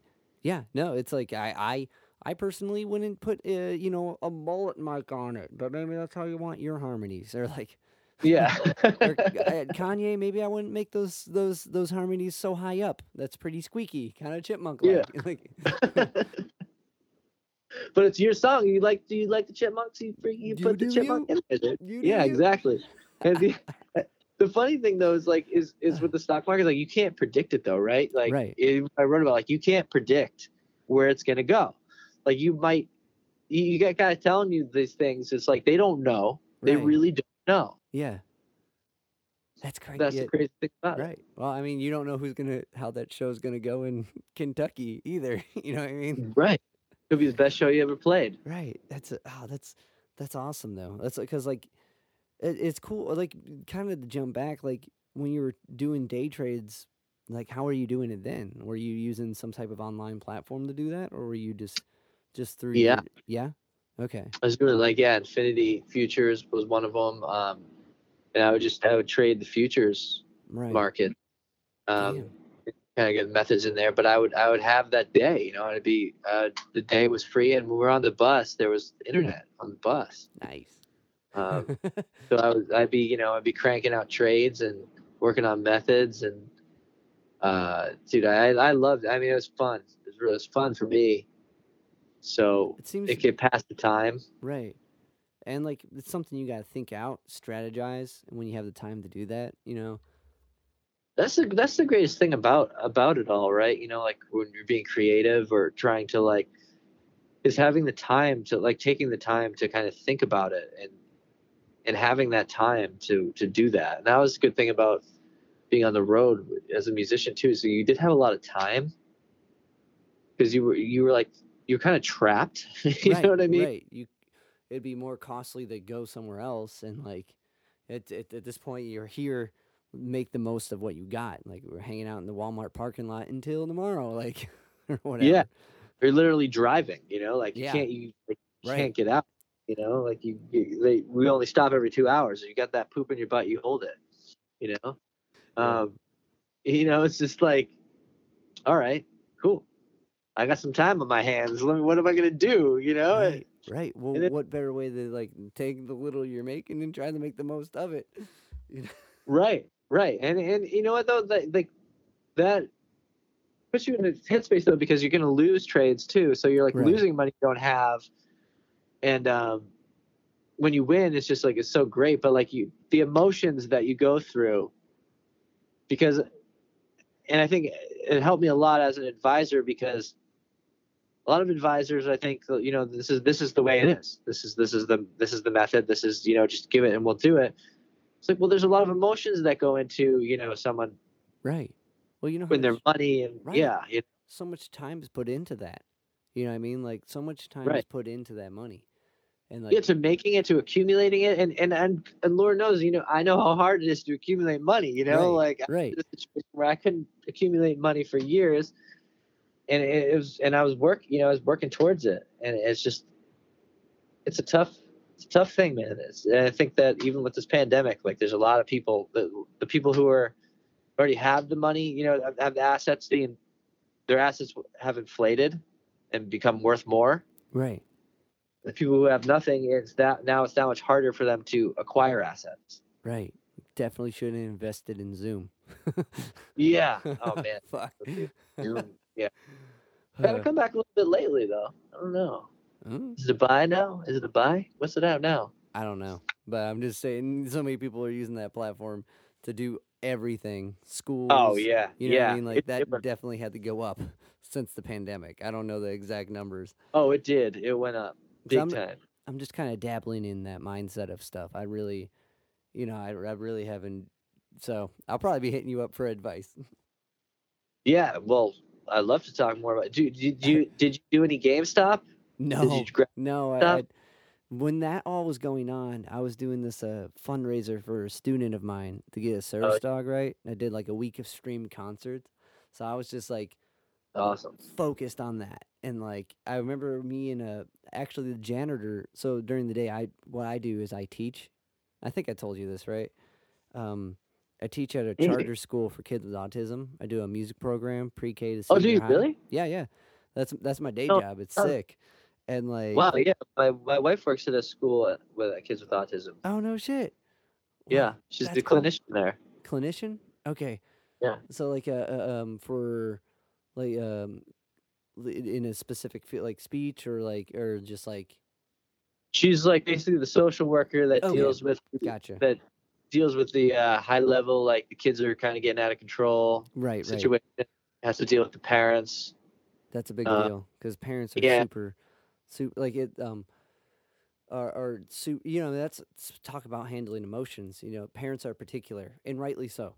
Um, but yeah, oh yeah yeah, yeah. But, but that uh, and they're um, and they're under a ton of stress i mean having a, a non typically developing child is you know it's an extremely stressful situation right and like it's hard to do. It's hard to make the best when someone is learning to communicate or can't. You know what I mean? Like yeah oh dude if they didn't have services like they did now i, I mean the people with autistic kids like 50 years ago that their life must have been like you must have felt hopeless right, you know right, at least you have some hope with with people like like you and my wife like working with them you know like dedicating their lives to trying to like make these kids lives better and like and the parents lives better right. That's so cool. I didn't. That's awesome. How'd you guys meet? Like, is this a the girlfriend? She that, played in, in chad's solo band Wait, what? No. yeah yeah Wait. plucked solo band How, wait, who was she? State Radio blew up and uh Sedge Sedgy is her name Okay, uh, and she she played. was the keyboard keyboard oh no, shit! I think I remember yeah, yeah. chatting with her at um, um, fuck, and the, one of the solo tours with the Buffalo, Great Great White Buffalo at uh, yeah yeah she was with white white buffalo yeah she was on that tour right. She's at- like in Columbus. yeah she's like small she's pretty sweet Right, right. Wow, that's crazy. How'd you guys meet? Yeah. That's bonkers. Yeah, we just met at like a Chad had a, a a party when the Patriots were in the playoffs. So they played uh, Tim Tebow and the Broncos, and she was there. Right. Then she um she Facebook messaged me on the Facebook. Ah, snap. Yeah, but I think And I actually think oh, I had is their number. That's a perfect. That's when you use the the the NOBL, right? Yeah, you know that. Yeah, she read that. She's like, she got mad about that. She's like, she's like, you use all those methods on me. You actually don't love me. you just like keep saying these things. I'm like, did I really use those things? Did I really do those things? She's like, she's like, the one thing was the bet, the betting situation was not great because I remember I had like a, I did have a high thread count sheet, which is which is in NBOL, but like it ripped, and like she actually sewed it back together because I was too cheap to buy freaking sheet at the time. Oh damn, funny. that's awesome. Well, do you guys like jam? Is there like music going on? Ah man, you know, like she she thinks that like my my music's too noisy and like okay. and just aggressive, you know. Like Right. recently, I've been trying to get her to help me, um, like more like popify my music. Right. I want to like, I want to, I wanted, I wanted to like, I guess you get into like, so like I was so, totally true to like my Nirvana influence, you know, like I was like uh, so true to it, and um, now I want to, I want to learn more about like keys, and I, I'm not with my guitar playing. It's more like I just kind of slap the chords together, whichever sounds right to me. right. And I think a lot of that is like I'm changing keys and doing all that stuff because I mean Kurt did that, but I think Kurt knew what he was doing. You know what I mean? Yeah, no, for sure. That's But like for, for me, put- like yeah, I, I like I'm doing it, but I don't know. you know, it sounds good. It works. Not everything like it's chromaticism. It, that's how that gets that progression. Yeah, yeah, exactly. But like C- Cobain, like ah, he would he would do such cool things, you know, and like right, right, right. And hit home with like a key bass or something. Like and then it goes into a progression that sounds familiar type deal. And, right, yeah, he he knew he knew like low. So I wanted like, and she's like very good with like harmonies, and um, she's she's such a great musician. So Does she have a now that I'm kind of going towards going on that path, she's like Right. she's more help me. That's cool. That's cool. Was she did she have her own group beforehand or just like somehow like buddied up it, like it somehow got hired in the solo dolo project? She knew Ch- uh, Chad's brother from college. Oh, um who's playing banjo? Yeah, Will. Will. Oh, okay, cool. Yep. Yeah, she knew Chad's brother, and he knew she was like, she's been she was in like acapella. Oh Uh, shit. She uh, she was always in bands and stuff like that growing up. Her her uh, dad was the was like the charge of the Glee Club at uh, Yale for years. Damn. um, and her mom and her mom and the two sisters, like her her aunts or aunts, um, were in a band growing up called the Heath Sisters, and they would they would like just play a lot of the weekends, and she would hang out with her cousins while like they do gigs. Um, so she's been around music so much. Right. Wow, that's She that's that's Yeah. so that's blowing my mind right now, man. That's awesome. yeah yeah she's um she's she's really she's just a good person I guess more than the than the music stuff, but she's she's super talented musically. Was it? In, and um, I wish I wish that I just knew like what she knew musically because I would be so much better at Well, music. Got plenty of time to learn. That's fucking awesome. That's so I know, but it, dude, you I- you gotta understand like when you're when you're when I'm like her husband and I'm like right. bugging her for so much other stuff and making Right, her right. watch the kids when I'm going like for me when I like ask her to like teach me something musically or like do this musically she's just like get out of here dude you know what I mean like I'm trying to relax Right. get right. away from Yeah, there, there's the uh-huh. balance of that. I think maybe when like the kids are more grown Right. and like and like they're out on on Friday night like hanging with their buddies or like they're on sleepovers or something, then I can be like, all right, now show me some stuff. Teach me Like, about them minor thirds. How do those work? Yeah, like yeah. She she knows. Like she'll be like, you, like hum hum something. She'll be like, she'll do like a harmony. She's like, that's a third or that's a. Fi-. I'm like, how do you know that? Like how? did she go to school for uh, music at all? Or did she go to No, school but to work in social work? She eventually went to school for social work. I don't think she did. She did a master's in social work, but Damn. um, damn. Yeah, she didn't. Um, no, she just she's been around music since she's been a kid. Her mom is a music teacher. Oh, okay. Uh, her her aunt too. Her Yeah. grandmother was. Fuck. She's like she just knows. It's just innate. Like Right. they would do like family like songs. They'll be like, let's do the family hymn, you know, or like a family song, and they they all have different harmony parts, and I'm like, and they just kind of like expect me to like sing along. I don't even know the words because it's just like, well, you just pick it up, dude. You just you just jam. You just fit your voice in. I'm like, Right. I don't know how to do that. It's a different type of jamming, but you know that's super interesting. It's kind of like a, it's if you're born in that like, yeah, you hip to Victor Wooten at all? You ever check out his book? Oh yeah, The music lesson, never- right? You say he has a book? Yeah, he's got he's got two now, but he's got a book called The Music Lesson.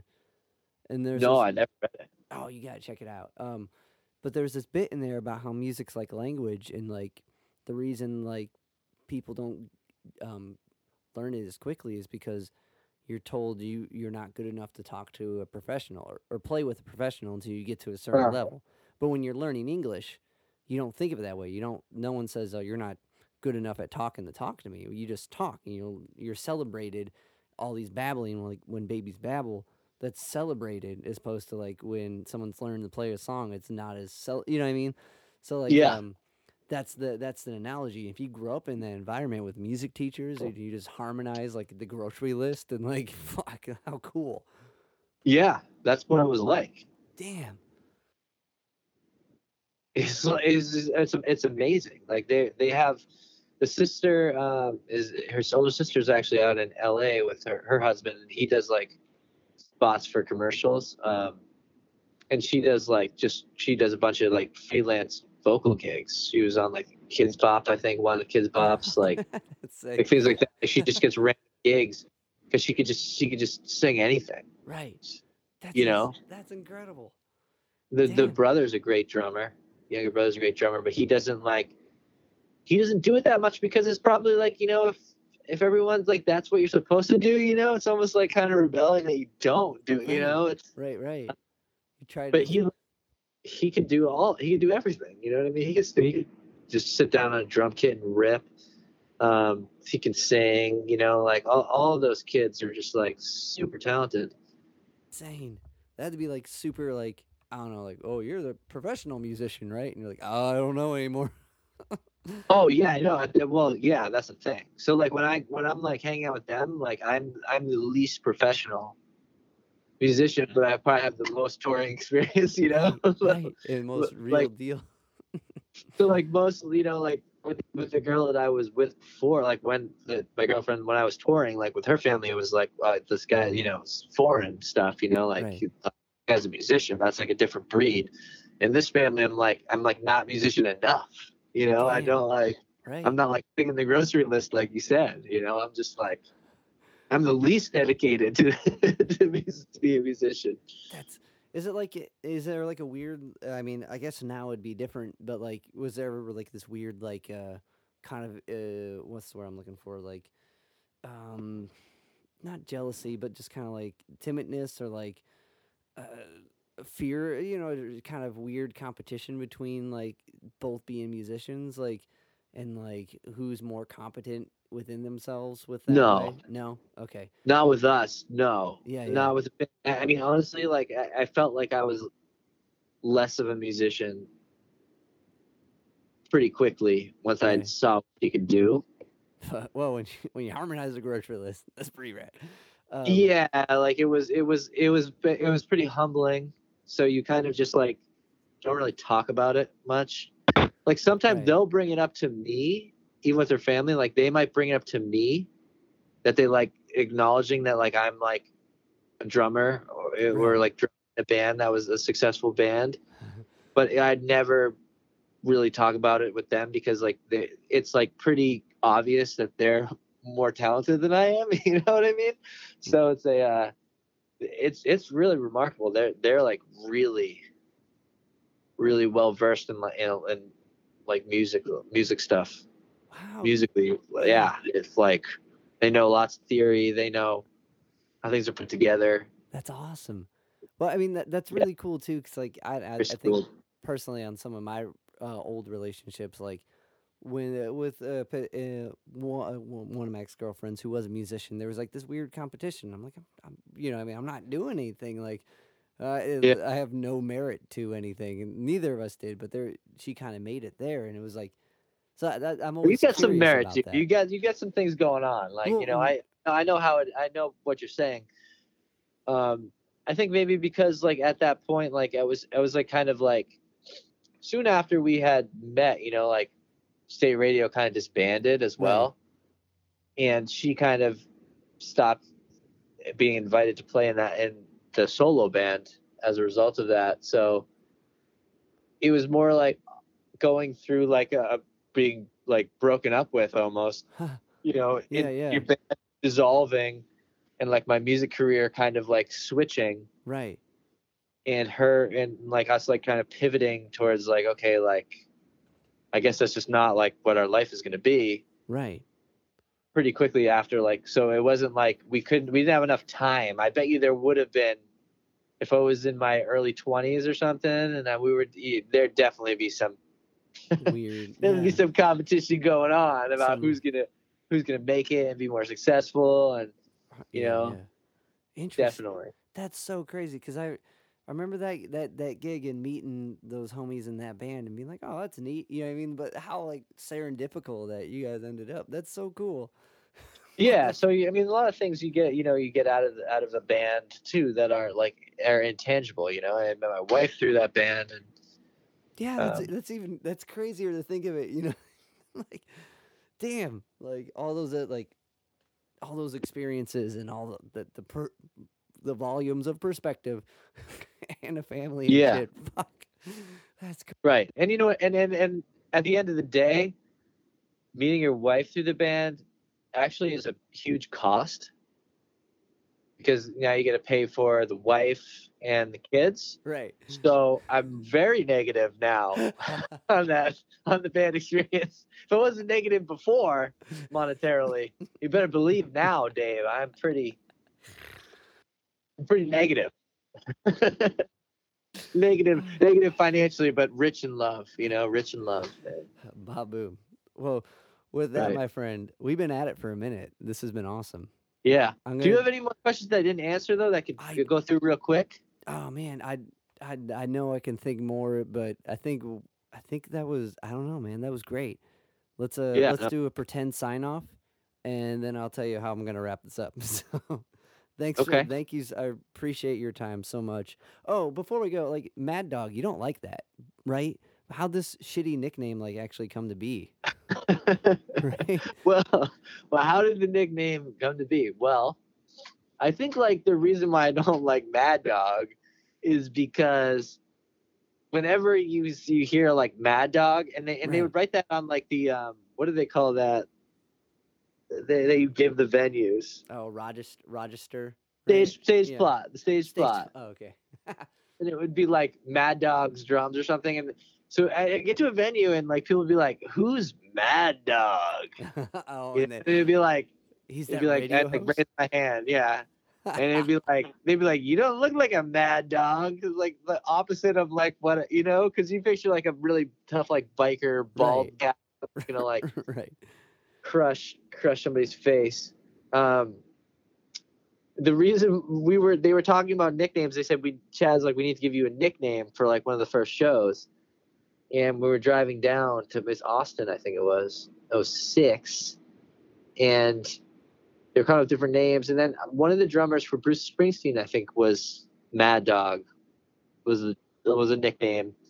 I said that's a cool nickname, and I and I think I was like, that's I don't I don't know about that, you know, like that's not that sweet at all. Right. And they're basically like, you're not supposed to like your nickname. Like your nickname, like you know, if you like your nickname, then we're not doing a good job of giving you the nickname. I guess that's a point. Okay. So then he kind of like manufactured that nickname and just called me that on stage until like people started calling me that. It was I never had the nickname before. I never liked the nickname. I didn't want the nickname, but it was just like that was that was what was decided upon as my nickname. All right. Thanks, guys. Now I'm the mad radio host.